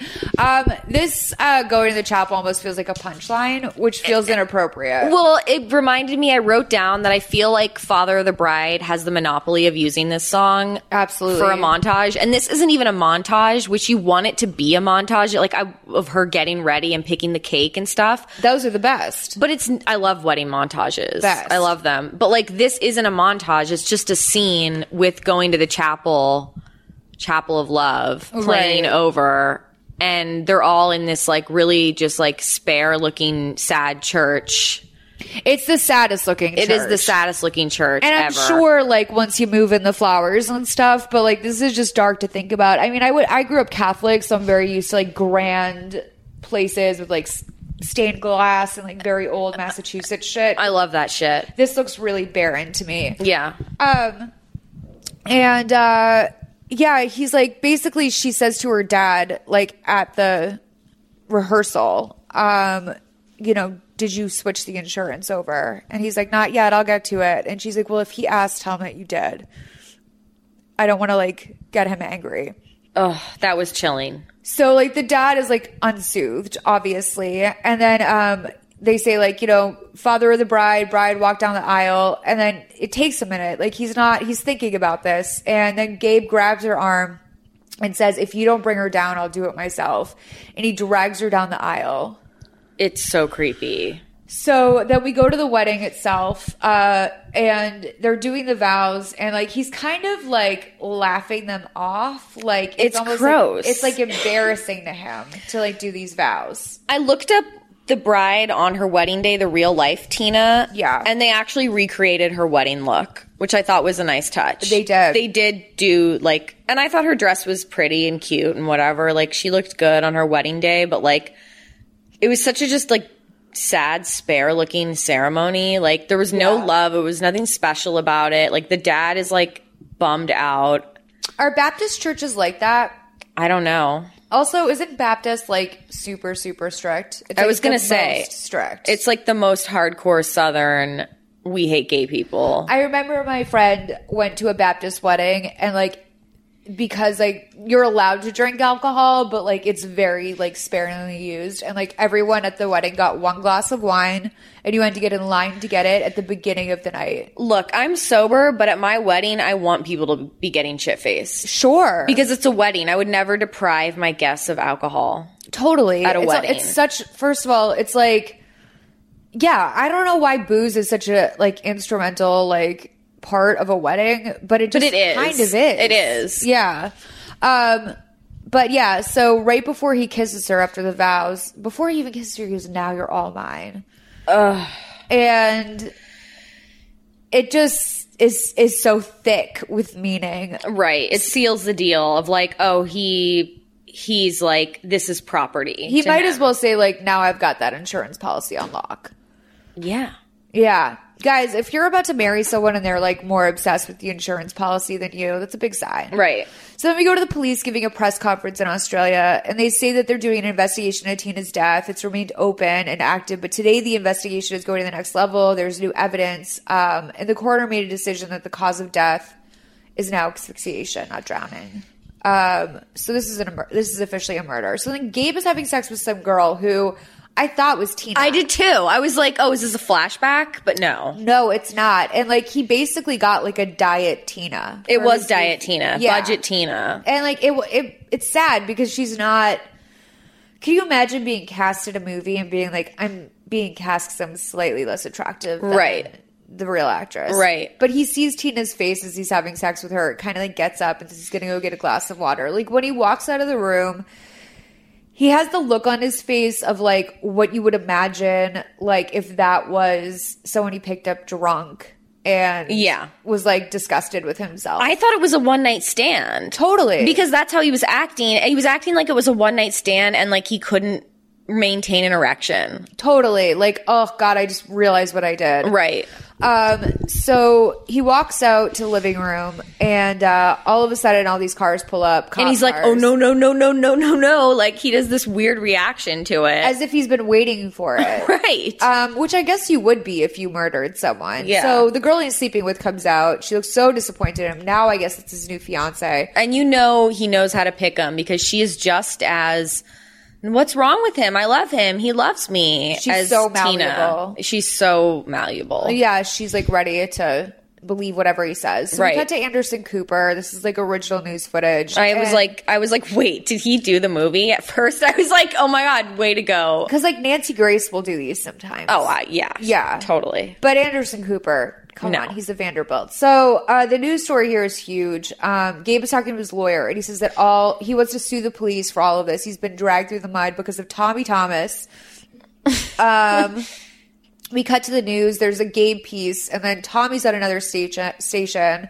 Um, and Gabe's new fiance is really upset about all of this, um, which is good. I mean, I think this is good. She has concerns. Sometimes Right. these people are like very Stand by your man no matter what. yeah, like just so uh 41 and 55 to 44 24. This is a very hip clip heavy movie, but I feel like I'm cheating you guys if I don't play these. This is such a good good movie. Yeah. But we're we're making headway. Almost five years after Alabama native Tina Watson was found dead on the bottom of the ocean off the coast of Australia. Her husband, David Gabriel Watson, has been charged with murder. Well, it's an absolutely astounding case. Witnesses say they saw him give her a giant bear hug and then swim in the opposite direction. Uh, prosecutors had believed that he actually turned off her oxygen tank.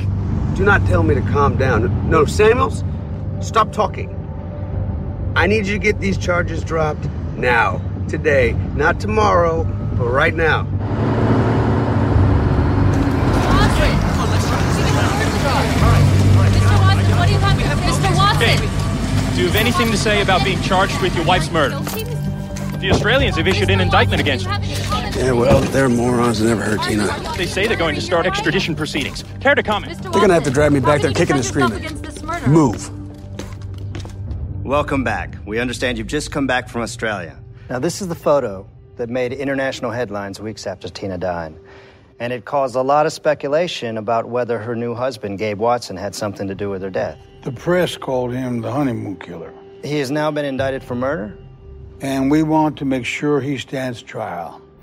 How insane is that? Going on TV with this crap attacking me? I mean, Tina's rolling around in her grave right now. A grave that's in his plot, by the way, which I can't tell you how I agree to that. well, what's wrong with you? You knew about this honeymoon killer BS long before we hooked up. Well, rumors are one thing, but you're being charged, Gabe. Do the police know something I don't? No.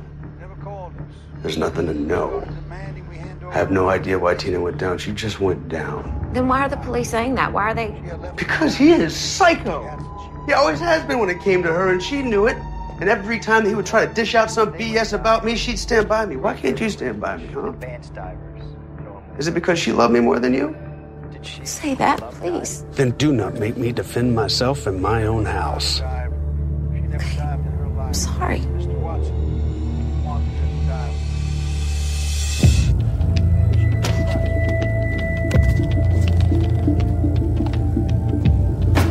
Watch what you want.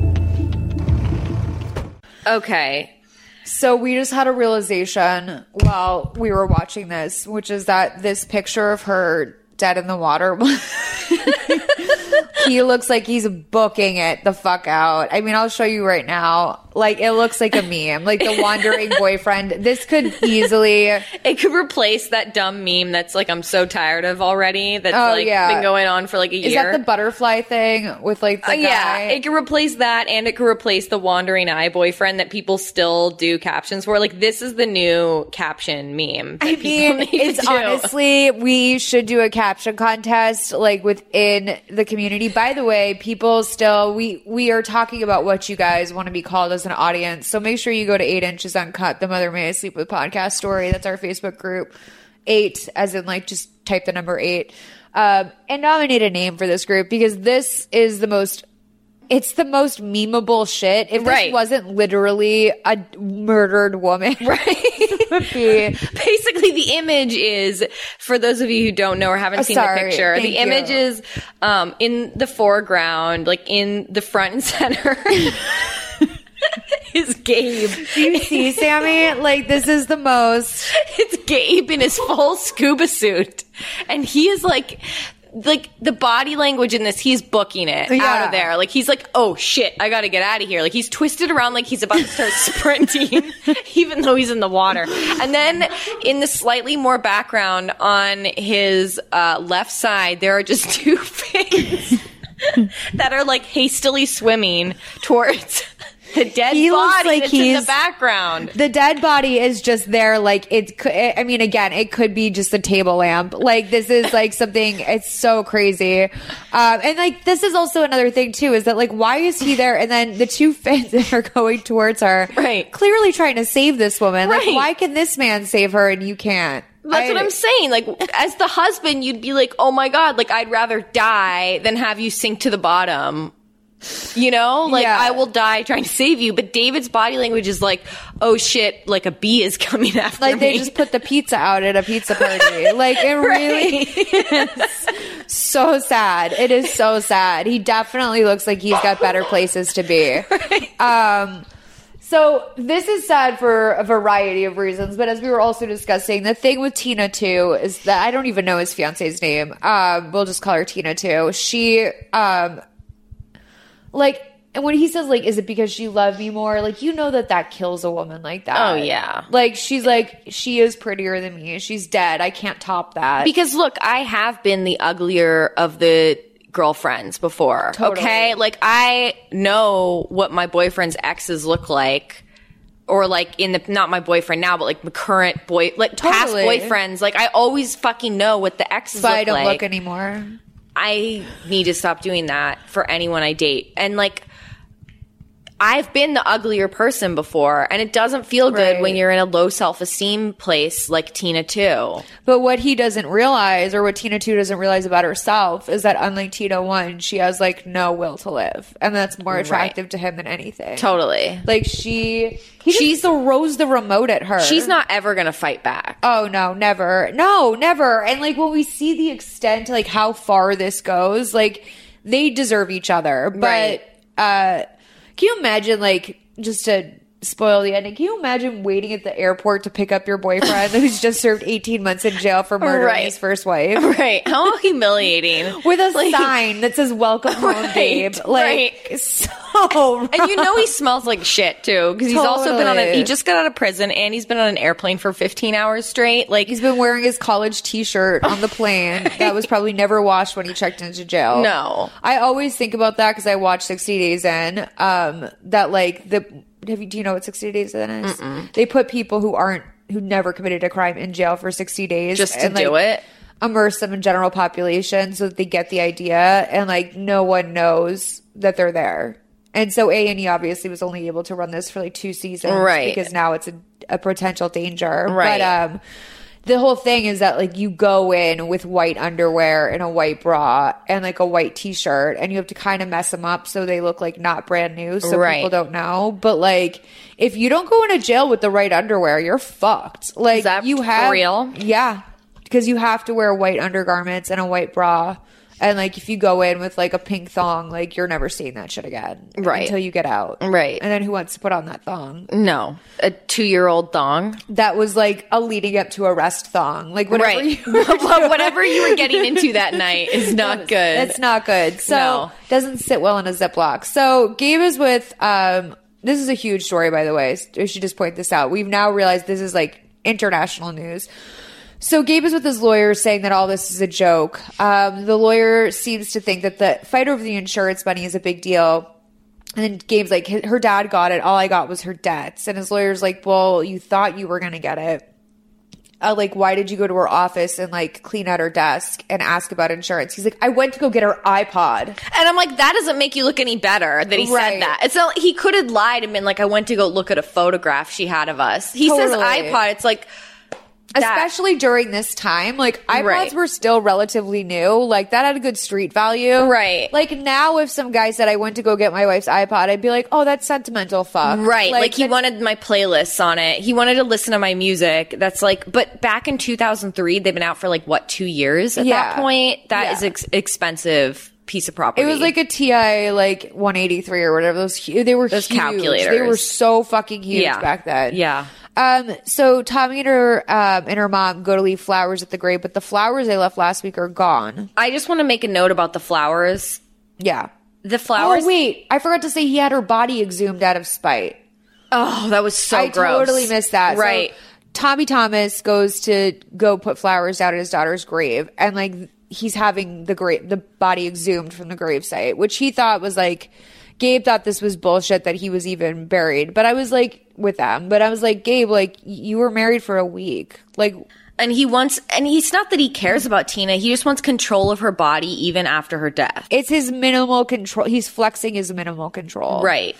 Um, sorry. So anyway, um, what were you saying? The after parents, the flowers. The parents are bringing flowers, and I just have to say that the flowers that Alex got for her on the date were a lot nicer than the flowers I know that they left on her grave. I I know that's like really rude. But I will say though that that it was a pretty beautiful arrangement, cons- all things considered. Yeah. Because when I think about if I ever die in LA and someone buys me the flowers that they sell outside of Forest Lawn, like you know when That- you get right. out that freeway exit Right. and they have those like dyed daisies that are Mm, blue. I don't want those dyed I would, daisies. I would die again. I would rise just to die like again. the ones that the artificially colored. No, Those really upset I me. don't want those. And those are exactly what they have. So when you think about what people typically put outside of graves, I did think it was a generous arrangement. It was It was a nice arrangement. I'm just being a bitch. I just thought the I feel flowers. you. I thought that the flowers wrapped up in the butcher paper that Alex They were gave kind were of nicer. hipstery. They were hipstery. They which were nicer. Wasn't I, I thought a nice I mean, that's he had to go somewhere for that in Alabama. They don't just have that everywhere. Oh yeah. Um, so we cut back to Australia. Um, Tina's like, I love being married. They're on a boat. Um, and he's like, You certainly liked it last night. Should have put that in the vase. I promised to keep you satisfied, which is like so gross. It was so disgusting. Like- because you know he's not satisfying her, but Tina thinks Tina thinks she's being satisfied because she's never had a real orgasm before, Right. So she's like, "Oh, this is what good sex is like." Right. Oh my God, you're so right. Oh yeah, you're so right. I mean, to me, I just thought it was like pervy because I was like, if it was great, we wouldn't have to talk about it. Oh yeah. I mean, he's flexing again. This guy loves Uh, Total. to flex. Um, and they're also like on like it seems like a family like day trip sort of boat. Like it's not like a romantic little boat ride, but they're doing all the Australian things. And then her phone rings, and uh, he's like, "Don't answer it. Don't. It's gonna be your dad. Don't answer it." Which, I mean, it's pretty bold to think that you could answer a cell phone on a moving boat.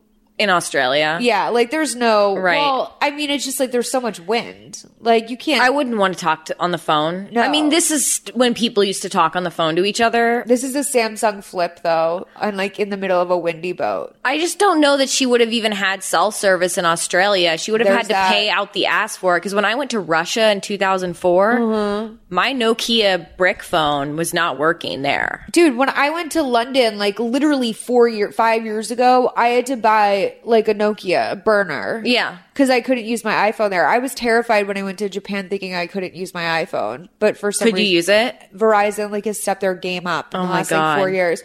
But I was like literally living off of minutes in London four years ago. Right. It was like, yeah, it's uh, we got to work on that international relations in terms of cell phones, Right. and just in general. Um, so the two of them go to the beach. They're playing around.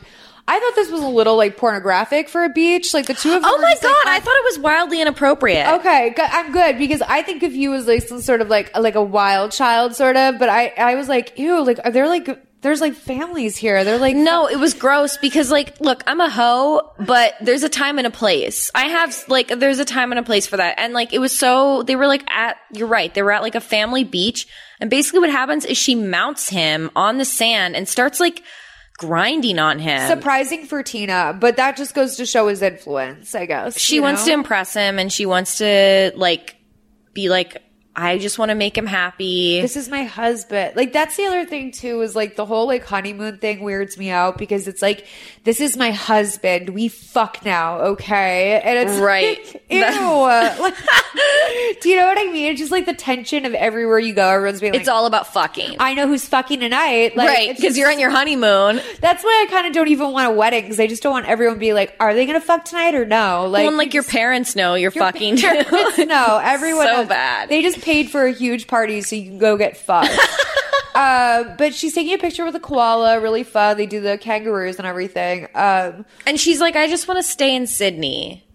She's having a lot of fun. And he's like, no way are we missing out on the Great Barrier Reef, which like, true. I wouldn't want to miss out on. I that. get it. But like again, you can see it through snorkeling without having to dive. And then he makes a terrible joke about like, come on, like you're gonna miss the chance to get eaten by a shark. And she's like, that's not funny. And he's like, yes, it is. Lighten up. He's such a fucking dick. I hate him so much. Like I he doesn't even like try to make her get into it. It would he would still be a dick for pressuring her when she clearly didn't want to do it. Right. But he's just like doesn't even give a shit. He's like making her feel bad about herself for being scared. This is when like a supportive great guy would like come in with the books about the Great Barrier Reef and be like, watch let's like watch this movie. Like let's like, you know, maybe if you understand more of it, you'll be more open to it. And if But she's- even if not, cool. But and like- even if yeah and like if she and the great supportive guy after doing that if he could see she like did not want to do it he Yeah. wouldn't she wouldn't even have to say it he could just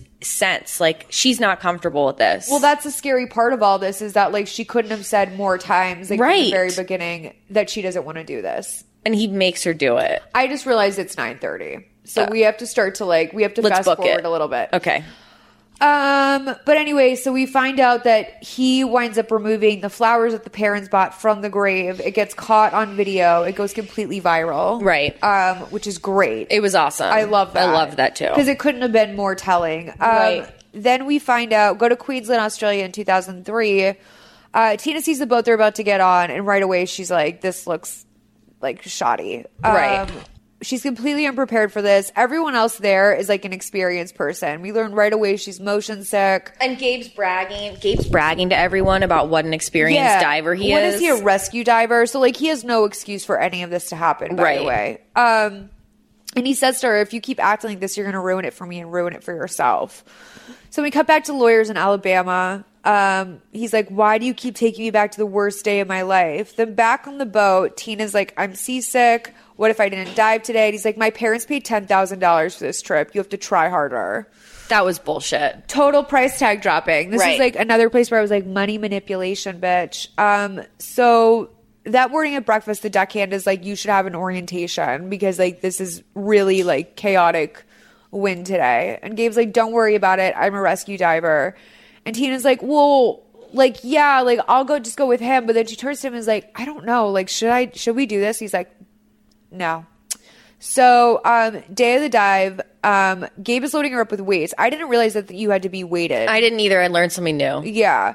And apparently, even though she's a really like little girl, they were like she had way too much weight on her. She could have like sufficed without it, but he kept saying that like he kept pushing for more weight. Salt water, so you need more weight. Which Right. is like that's something that if someone said that to me, I'd be like, "Well, what the fuck do I know about salt water?" Sure. Right. Um She's wearing a really cute purple wetsuit. really cute. I thought she looked great in her wetsuit. which Right, is, me like, the too. First thing I thought, I was like, if I was an actress and I had to get into a wetsuit, I would be upset. I would just be like green juicing for two months. Same. Um, and her friend on the boat, like they get into the water and like they get down, and his computer isn't working, so they come back up. He figures out what's going on with his computer, and meanwhile, she's met a friend on the boat who's also on her honeymoon, and um the friend's like, You don't have to go back if you don't want. And she's like, I feel like I kind of have to. And like, that is tough. It's like very similar to the wedding situation where she say, like, just say that the insurance is taken care of. So we're all set. She wants to placate him. Yeah. Yeah. And like the, o- and like the thing with doing that with scuba diving is like the only thing that's at stake is your fucking life. Um, so let's just play 101.35 to 103.34. Wait, now they think I faked a broken computer? Well, they tested the computer and they said that it just wouldn't beep if the battery was in backwards. Well, the battery wasn't in backwards in the computer, it was backwards in the wire transmitter. Okay, Gabe, you never said anything about your wire transmitter in your original statement. Nobody ever asked me about the damn wire transmitter. Okay. Okay? Hey, look. I don't need my own lawyer doubting me. Either you believe me or I'll find myself a new lawyer. I'll let you decide today, okay? But hold on, wait a minute. That bit that they think I was trying to separate Tina from the rest of the divers, that's just plain dumb. There's no way you can do that. There's no way you can make that dive without people around. There are divers everywhere.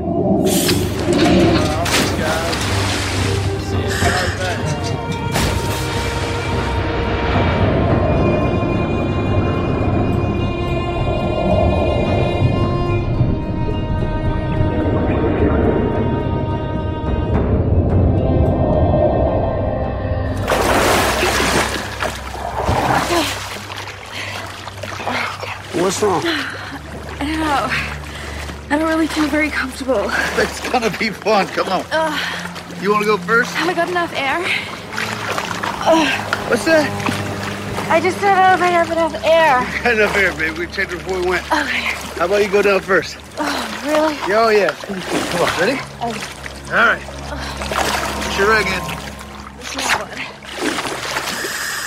Where is it?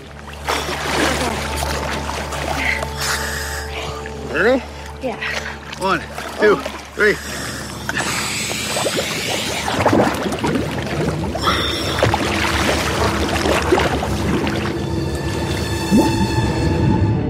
I just wrote here, I've never seen want to do something less. Like every single part of her doesn't want to do that. When she's Right. underwater, she's holding onto this rope that's she attached does. to a she's buoy. not into it. She's so scared. And even when she's like, there's one point where she's pointing up, like, I need to go up. I need to go up. Yeah. And he's like, no. And he grabs her hand and like drags her through the water, like taking her from the one thing that she feels safe about, which is that rope. Um, so at one point, like she's, we see the whole thing happen where it's like difficult to explain, but essentially, cause I don't know, like also the mechanics of scuba diving, but, um, something happens where they're together one minute. He grabs her, sort of. She clearly is saying, I want to go up. Then all of a sudden, we see him come up for air and he's like, What happened? And someone says, What happened? And he says, I lost my wife. So they put her on another boat and they start giving her CPR. He's on one boat, she's on the other. And they're like, the guy on the boat that he's on is like, don't you want to go be with your wife right now? And he's like, no. This is the guy from Miami that Right. we meet later. And he starts to kind of explain the story to the guy. And the guy's like, You better come up with a different story because what you just said couldn't happen. Um, and then his wife's like, You know, you, you we should go over to the other boat. And he's like, No, no, no, I'll just get in the way, which is a really odd thought to have in that moment. That's like, the biggest red flag ever. I don't know how he thought he was going to pull that off. Like, he that's wasn't why I even call it- acting like the concerned husband. No, and like the the worst part is is that like when they come over and say she died, He laughs. He laughs. He laughs. And there are people that do that, but like But everything we know about him up to this point to see him laugh when they say that, it's Right. not a laugh out of like shock and utter bereft. Like he's just like like like you can't be serious. Oh wait, you're serious. And he sits down. and He's kind of like smiling and holding his head. And so we go back to the boat a second later, where they're all, I guess, transporting her dead body back to shore. And and the people who don't even know her are crying. They're like mourning. And one woman says, like, is there anything I can do? Can I call anyone? And he goes, I gotta call people. Like it's a burden to him. yeah. And yeah, I would guess that is something. And then he does call the dad. He calls his own dad, and his dad calls Tom. Right. And I would say Harvey Keitel. I have to say, I always look for that big moment. He- he had a moment. He had His the moment in the best- shower and the bathroom was a great moment. He was seizing. Like I literally at one point I was like, is he gonna have a fucking heart attack? Yeah. Because he looked like he was having like a health issue. It was a good acting moment, I felt. So we go back to Alabama in 2009. Um, we see that his fiance, Gabe's current fiance Tina too, is being hound- like hounded by the press, the police, whatever. Um, Gabe's lawyer is leveling him with him, like which I love. Like I love that moment with a lawyer where they're like, "I'm not even going to gas you up. This Yeah. looks fucking bad, Right. And, like I'm going to do what I can, but whatever." Greg Campbell calls Tommy and says he's the guy in um he's the detective in Australia, and he says that Gabe has voluntarily turned himself in so he can prove he's not guilty of murder. And the detective asks him why the change of heart. Uh, why would he leave his new wife? Because he says to his wife, like right when she's Yeah. like, "Can we get rid of these police or whatever?" He says to his wife, um, "Let's get married. Let's get married this weekend." So they do a quickie wedding. Then he turns himself in in Australia.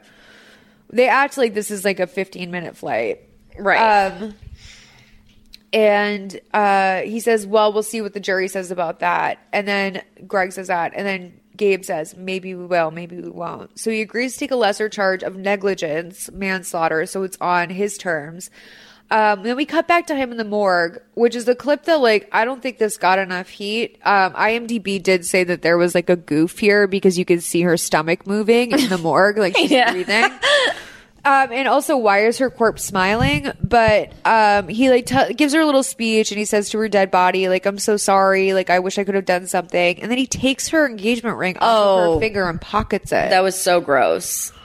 Like, how would you explain that to someone? Right. I was wondering that too, like, because they're going to notice where's her ring. And that's that like psychopath. This is the part of him that thinks he can major in PR too. Like he's like, they're so stupid. Like I'm gonna take the ring off of her finger and they can figure it out later. Right. Like or like if they ask, I'll just be like, I want it as a token. Not Right. like this is potential evidence in a murder investigation. Like he just isn't taking it seriously. Yeah. And he's like, I can cash this in. Yeah.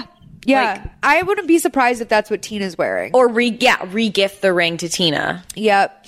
So the cop is furious, um, but the judge reminds him that the evidence is super flimsy, which is important. And we should, I do love this. Um, you can play this clip in 11935 to 12106.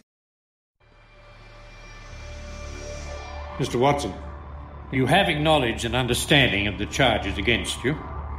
In the charge of murder, how do you plead? Not guilty. And in the charge of negligent manslaughter, how do you plead? Guilty.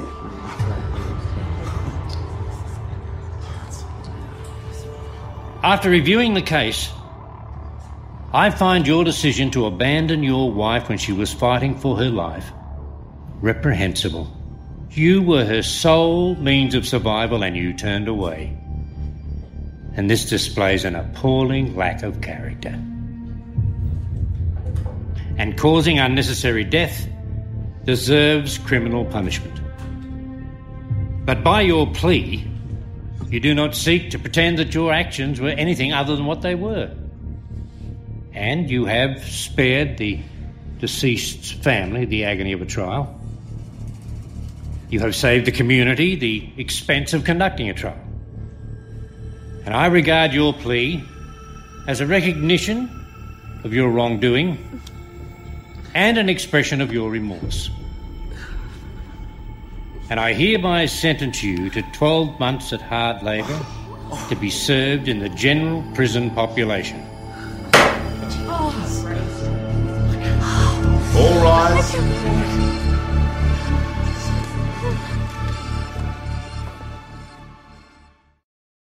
The judges there are oh, their wig. He's dressed like Paul Revere. I was gonna say, like when they they gave like a close up on the judge's wig, and it was like this tight white curl. It's so bad. It was awful. Well, like his was almost like tinted blonde a little bit, which I really Right. liked because like this is the this is the type of court where I forget that this happens, but like in certain courts, like the lawyers wear sort of like gowns and wigs. like Everyone wears in a England, wig. Canada, and Australia. Like if I was in, I couldn't take it. I couldn't take it seriously if I had to look up at the judge. No, dressed in cosplay. Like why though? I mean, I guess maybe there's probably there's there has to be obviously some significance to it, but it just feels so antiquated that it like, Right. makes a mockery of their whole process. Totally, it's like a joke. It's like a performance. And I mean, when an American walks into your court, I mean, it's just they can't. Yeah. So we it turns out our boy Gabe gets a year in prison, twelve months he's sentenced to, and like Right. the judge obviously, as we heard in the clip, is like very. He's not Team Gabe, but like Gabe played his cards right. Right. Exactly. He he got the deal. and so the investigator tells Tommy not to be sorry. Tommy asks the lawyer if the prosecutor made a deal with Gabe before he left America. And then Tommy gives a speech to the press where he basically is like, I don't know how to put this except to say that the judge and the prosecutor prosecutor cared more about Mr. Watson and his embarrassment about being brought up on murder charges and allowed him to plead guilty to manslaughter. That's a joke. The judge ruled that he left my daughters he let my daughters sink to the bottom of the ocean rather than get help. Right. Um, I'd say he swam in the wrong direction. He could have given her oxygen. The judge um, the judge said that. So he's pissed, rightfully so. I mean, this is an absolute mess. Right. Um, I'm going to play this clip. This is basically the whole like him getting brought into jail and everything like that.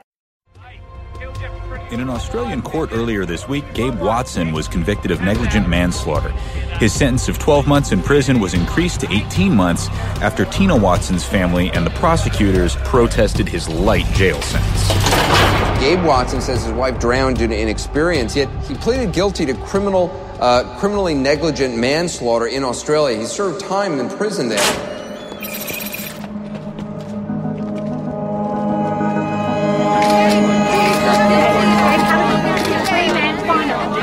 Anyone at all? How do you feel? Why is your family not here? Where is your family? Are you going? Okay, where will you be going first? Where's your bus stop? Oh, come on. Land this bad boy. No, I'm sorry, man. I just I want to get on the ground, you know. I've been out of the country for about a year and a half. You know, the first thing I'm going to do, I'm going to find a nice piece of American soil and I'm going to kiss it. Then I'm going to find a cheeseburger and I'm going to kiss that. Yeah, I know what you mean. Then I'm going to find my wife and I'm going to kiss her for about two days. yeah. Okay, here we go. All right. How to get my life back.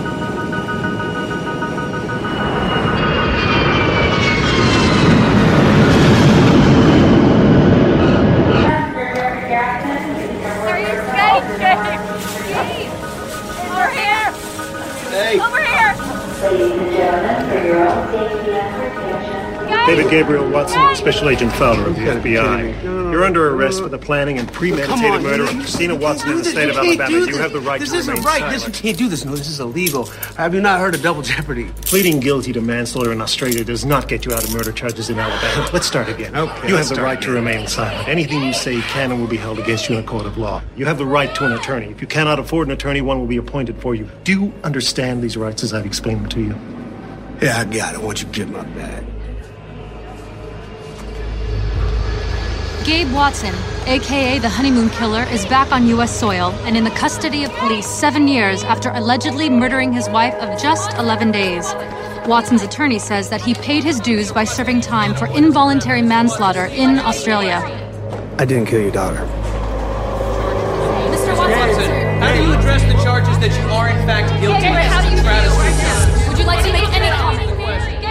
It's a very complicated case. I want to talk about it with legal analyst Sonny Hostin, a former prosecutor. Um, it seemed uh, the prosecution was stunned that the judge threw this out. Were It's- you? I think it's just extraordinary that this case never went to the jury.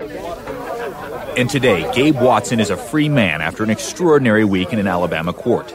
The case was thrown out by the Jefferson County Circuit Judge, citing lack of evidence.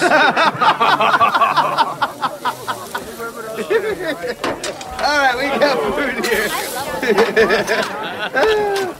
All right, guys. Doesn't make any sense. Maddie, do me a favor, brother. Yo. These aren't ready yet. Okay.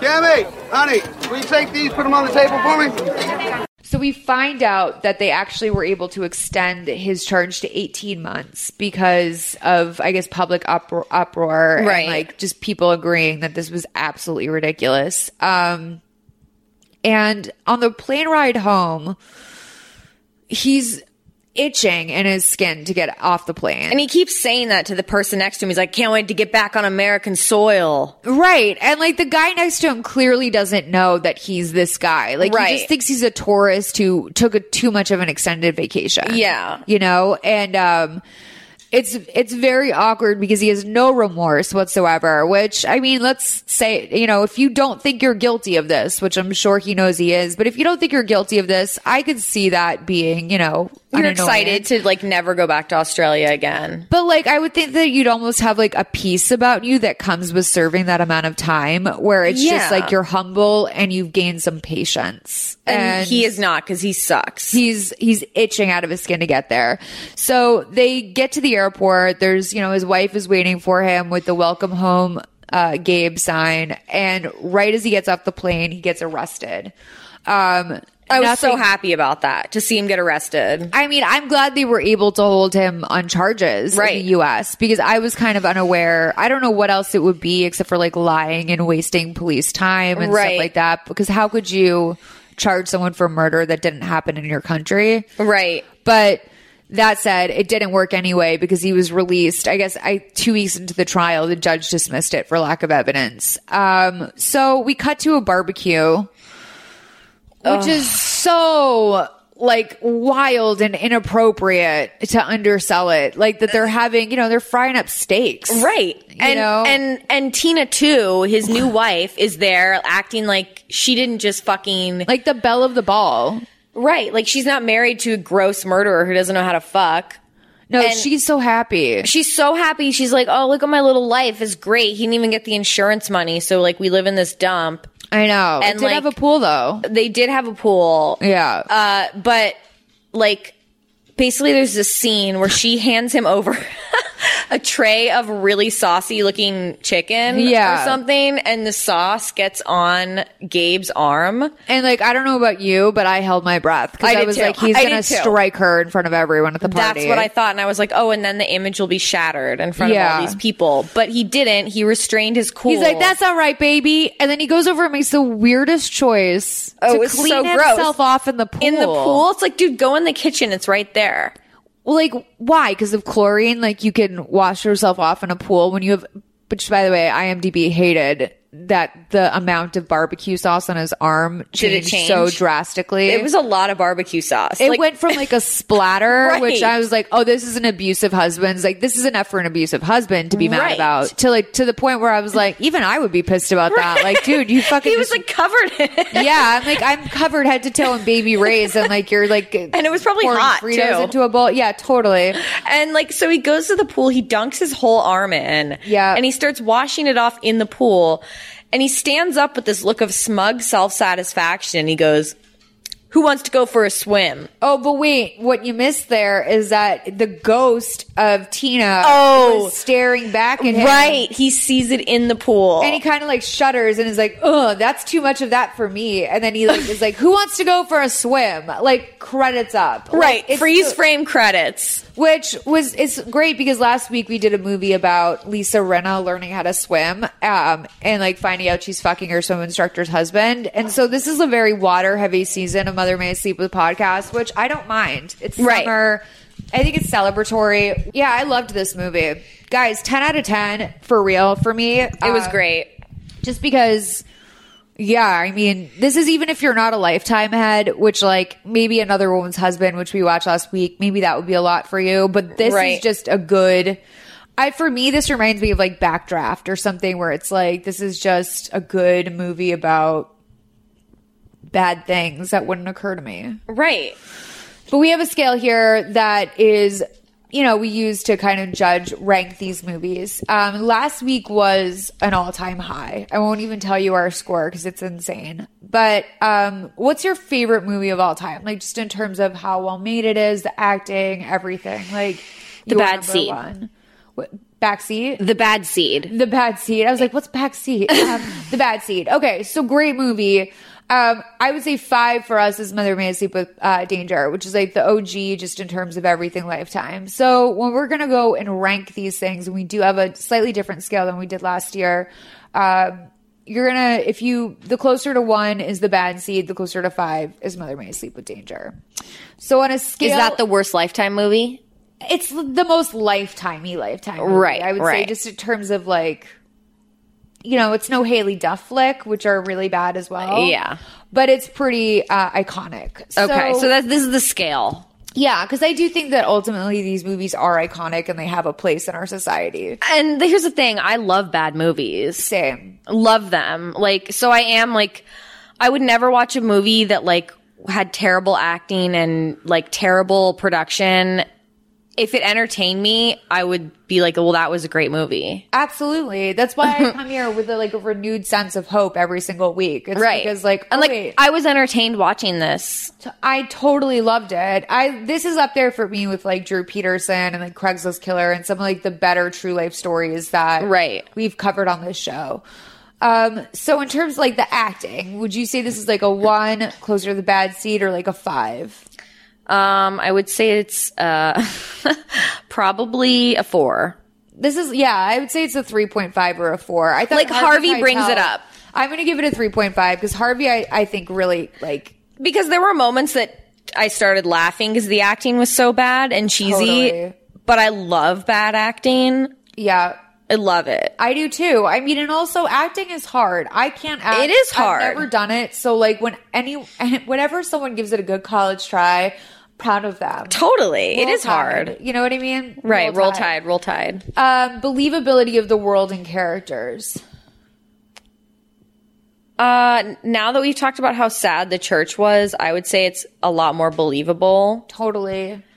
Believability of the world and characters. Well, I would give it a two. Yeah. Because like they did do a really good job with the emotional abuse aspect of their relationship. They had a lot of like different locations to cut up and make seem authentic. Yeah. A lot of- there was a lot of moving parts that I thought they did a good job with. I'm going to give it a two. Use of uh use of uh, creative use of words to avoid censorship. So that's like frickin', that's like holy begonias, that's like you know- Okay, well, he said, I'm going to go home and kiss my wife for two days straight. Yeah. Yeah, like there was a little. I, I mean, it wasn't crazy. I think this No. was like a two. Like we Yeah. didn't get any like There epic- wasn't, right, there wasn't, yeah, holy begonias. You know who has that shit is like they always give it to Candace Cameron Bure, Bure. like Yeah. oh my Lanta, like do you know what I Right, mean? Where they're right. just like coming up with shit so they don't have to say standard words, Right. Dialogue. It wasn't great, It was not great dialogue, it but wasn't I didn't, the worst either. yeah, it wasn't the worst. this is like a three. Yeah, it's somewhere in the middle. Wardrobe.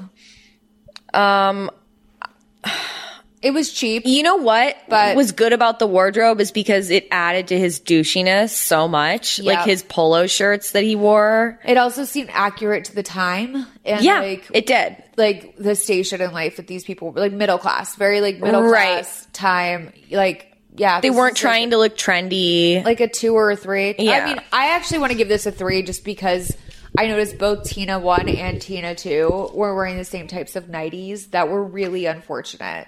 And she wore a bra with her nightie, which upset me. I know, and it's like there's nothing like your man like does not want like a little floral no baby. Like it wasn't even like a sexy baby doll. It just was like you look like a, a grandma. It was like an Eileen Fisher baby doll.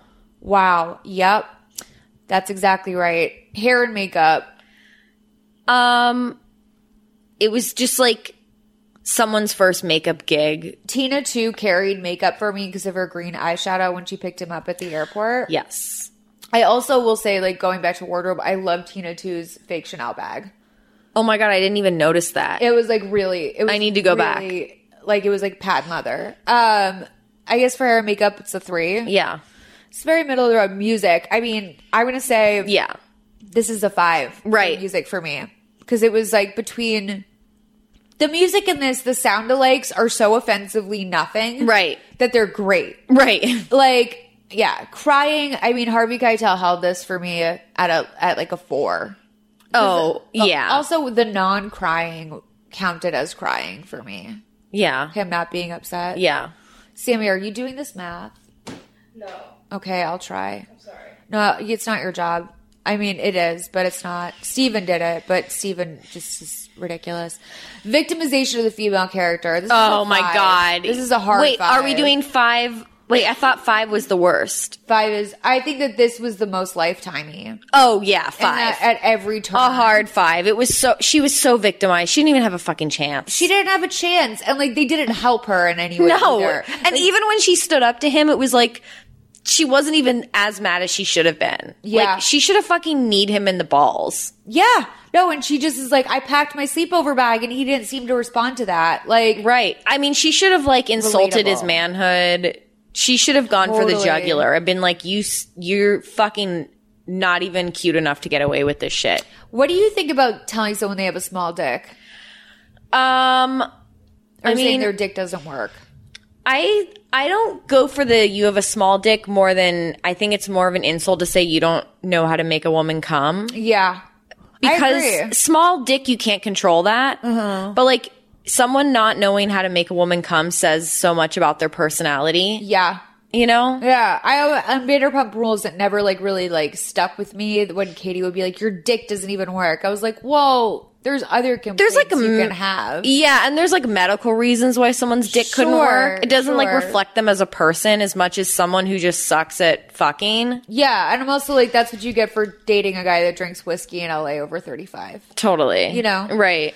Um, failure and or refusal to jump to the logical conclusion. Uh, we see this more in like fictionalized movies, but I mean, everyone knew he did it. Yeah, so I, this is like a two for me Yeah. because it wasn't like so clear cut either way. Dropped plot lines. Um, there wasn't a lot. I mean, I'd like to know what happened to the mom and the sister. The mom wasn't even at the trial.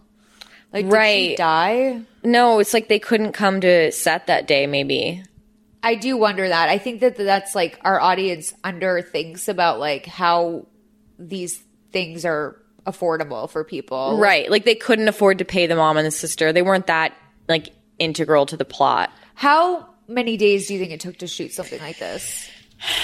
14. Yeah, this is a two week shoot for yeah. sure. Yeah. Um, so drop plot lines. This is like maybe a one or two. It's not bad, Right. Like, but font is where I mean, this is a this is like a four for me. for Yeah. font. But that It was- noise. That noise that they made that had nothing to do with because they were trying to make it like a like they didn't know if this was like a police drama or about because it was a It it's was all so over many the place. different like protagonists in this. Was like I it could see this on a CSI, but we're not Right. going for that. Right. It was like such a CSI noise. I'm gonna give it a five. Right. It was It deserves it. This Yeah. movie deserves more love than we're able to give it. Okay. Thirty eight point five. That's pretty fucking good. That's pretty fucking good. And in fact, it might be like our second highest of the season so far. of the most lifetimey. Of the most lifetimey. I mean, Restless Virgins barely I mean, Meghan and Harry, we basically said it was like an Oscar winner. Wait, is that about Meghan Markle and Harry? That got a 20. But then last week's movie, Another Woman's Husband, got a 50.5, which was our highest movie by, I think, I think this might be on par with our season one biggest movie, which was Liz and Dick.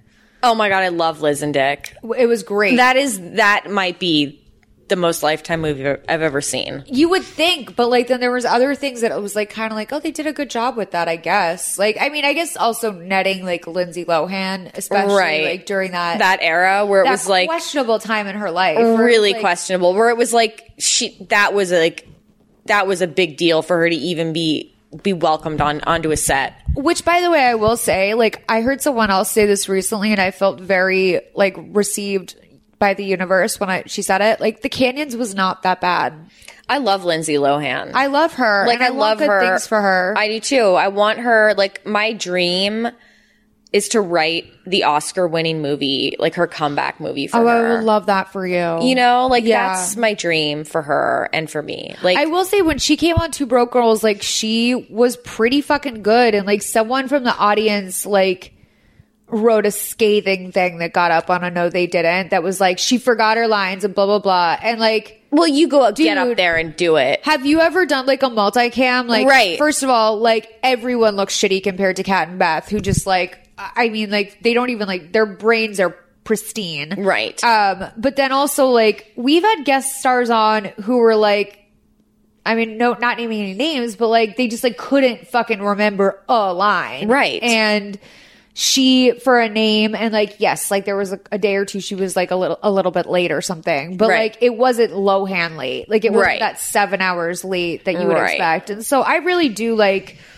I I love her, and I don't know how necessarily that relates to this movie, but I will say that's who the hearts of the people who watch this movie are. I think they We- root for Lindsay. Yeah. And even if they don't like even if they think she's stupid and trashy and ridiculous, I think the hearts of the listeners of the show love watching her. we root for women. We do root for women You and know? Lifetime, a channel for women. Like how many like dudes have done exactly what she's done and they're like fucking fine. All of them. Yeah, when a woman Fucking does anything all of wrong- them. Literally anytime a woman fucks up, like if Misha Barton had a dick, she would be She'd be already doing- on her Oscar nom by I was now. just gonna say, I was like, Okay. not even that. Maybe she'd be hosting, like Right. she'd be like Bi- the Billy Crystal of her life, if She Right. was yeah. Right. It's so sad. It's, so, sad. guys.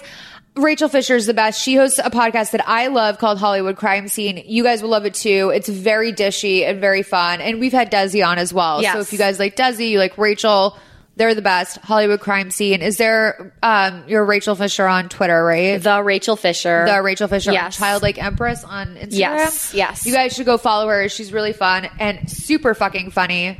Lots of hot takes. And uh, I'm all about it. Thank, you for, Thank you coming for and having doing me. This I was know. so fun. I'm sad this is over already. Yeah. But you know what? Hopefully, this is just one of many more seasons. Yes, We'll have a lot more. I would love to come back, and you have to come on my show too when we Duh, when I we know. figure out our guest format that we're trying to do. I would love to. I've Yeah. been thinking about like what I would do, and I know, I know Jodi Arias isn't a Hollywood story, but then the no, other- we want we what want else our did I guests think to of? we want our guests to pick any crime that they love. I had another Hollywood one that I thought of last night. I can't remember exactly what it is, but it was it was a good one. I will say that I loved your episode about Jared Fogle so much that today I was like, should I order her cookies from Subway? And then I was like, I'll have 20 cookies here from Subway. and That like is I can't so do that to sweet. a person. That is so sweet. but I was going to order you cook I I mean the you know thought what? was there. The thought. the thought. know you it like means cookies from so much, Subway. but I'm on a t- diet right now. Okay, good. But the fact that you thought that, like, Yeah. makes me like shed a tear. That's so of course, sweet. no, because I've never heard of anyone liking anything from Subway, let alone the That's the cookies. only thing I'll eat there is just I'm the so glad cookies. to- I'm glad that I thought of that, and I'm glad I thought to tell you. Everything else tastes like latex gloves. I won't do it. It's so gross. It's gross. And I think Chipotle is really fucking gross. I do too. Everything's burnt. Yeah, and also the um tortillas taste like paper towels. Yeah, They taste like I- bounty paper I towels. don't understand why people like it. I don't either. I don't and get those it. who love it, love it. They love it. they were raised wrong. Yeah. You guys, thank you so much for Thank listening. you. I'm Miles. Sammy Junio is our producer. We're we were gonna hear that again in the credits, so I don't know why I'm saying it. Love you, Wags. Do you have anything to say? No. All right. Bye guys.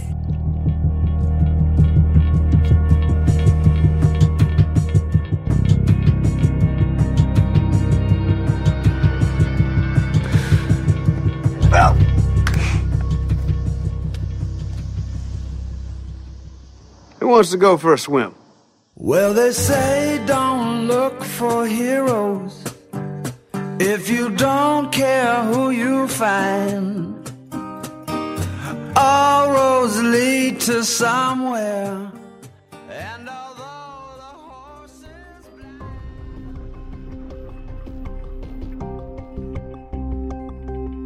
Thank you for listening to season three of Mother May I Sleep With podcast. Our show today was made possible by our coordinating producer, Nicole Matthew, as well as our producer, Sammy Junio. Much love to Christina Lopez for all of her help and Elizabeth Brozek for that killer logo. We love it when new listeners find our show, and the best way for that to happen is landing in the Apple podcast charts. You can help us out with that by making sure you're subscribed to the show. And if you want, leave a review. And if you really want to support the show, you can head to our Patreon, patreon.com slash MMISWP. For information on our ranking system, episode details, and social media, head to mothermayisleepwithpodcast.com. I'm your host, Molly McAleer. You can find me on Twitter and Instagram under M O L L S, Malls. And if not there, on my couch, binging Lifetime movies. See you next time.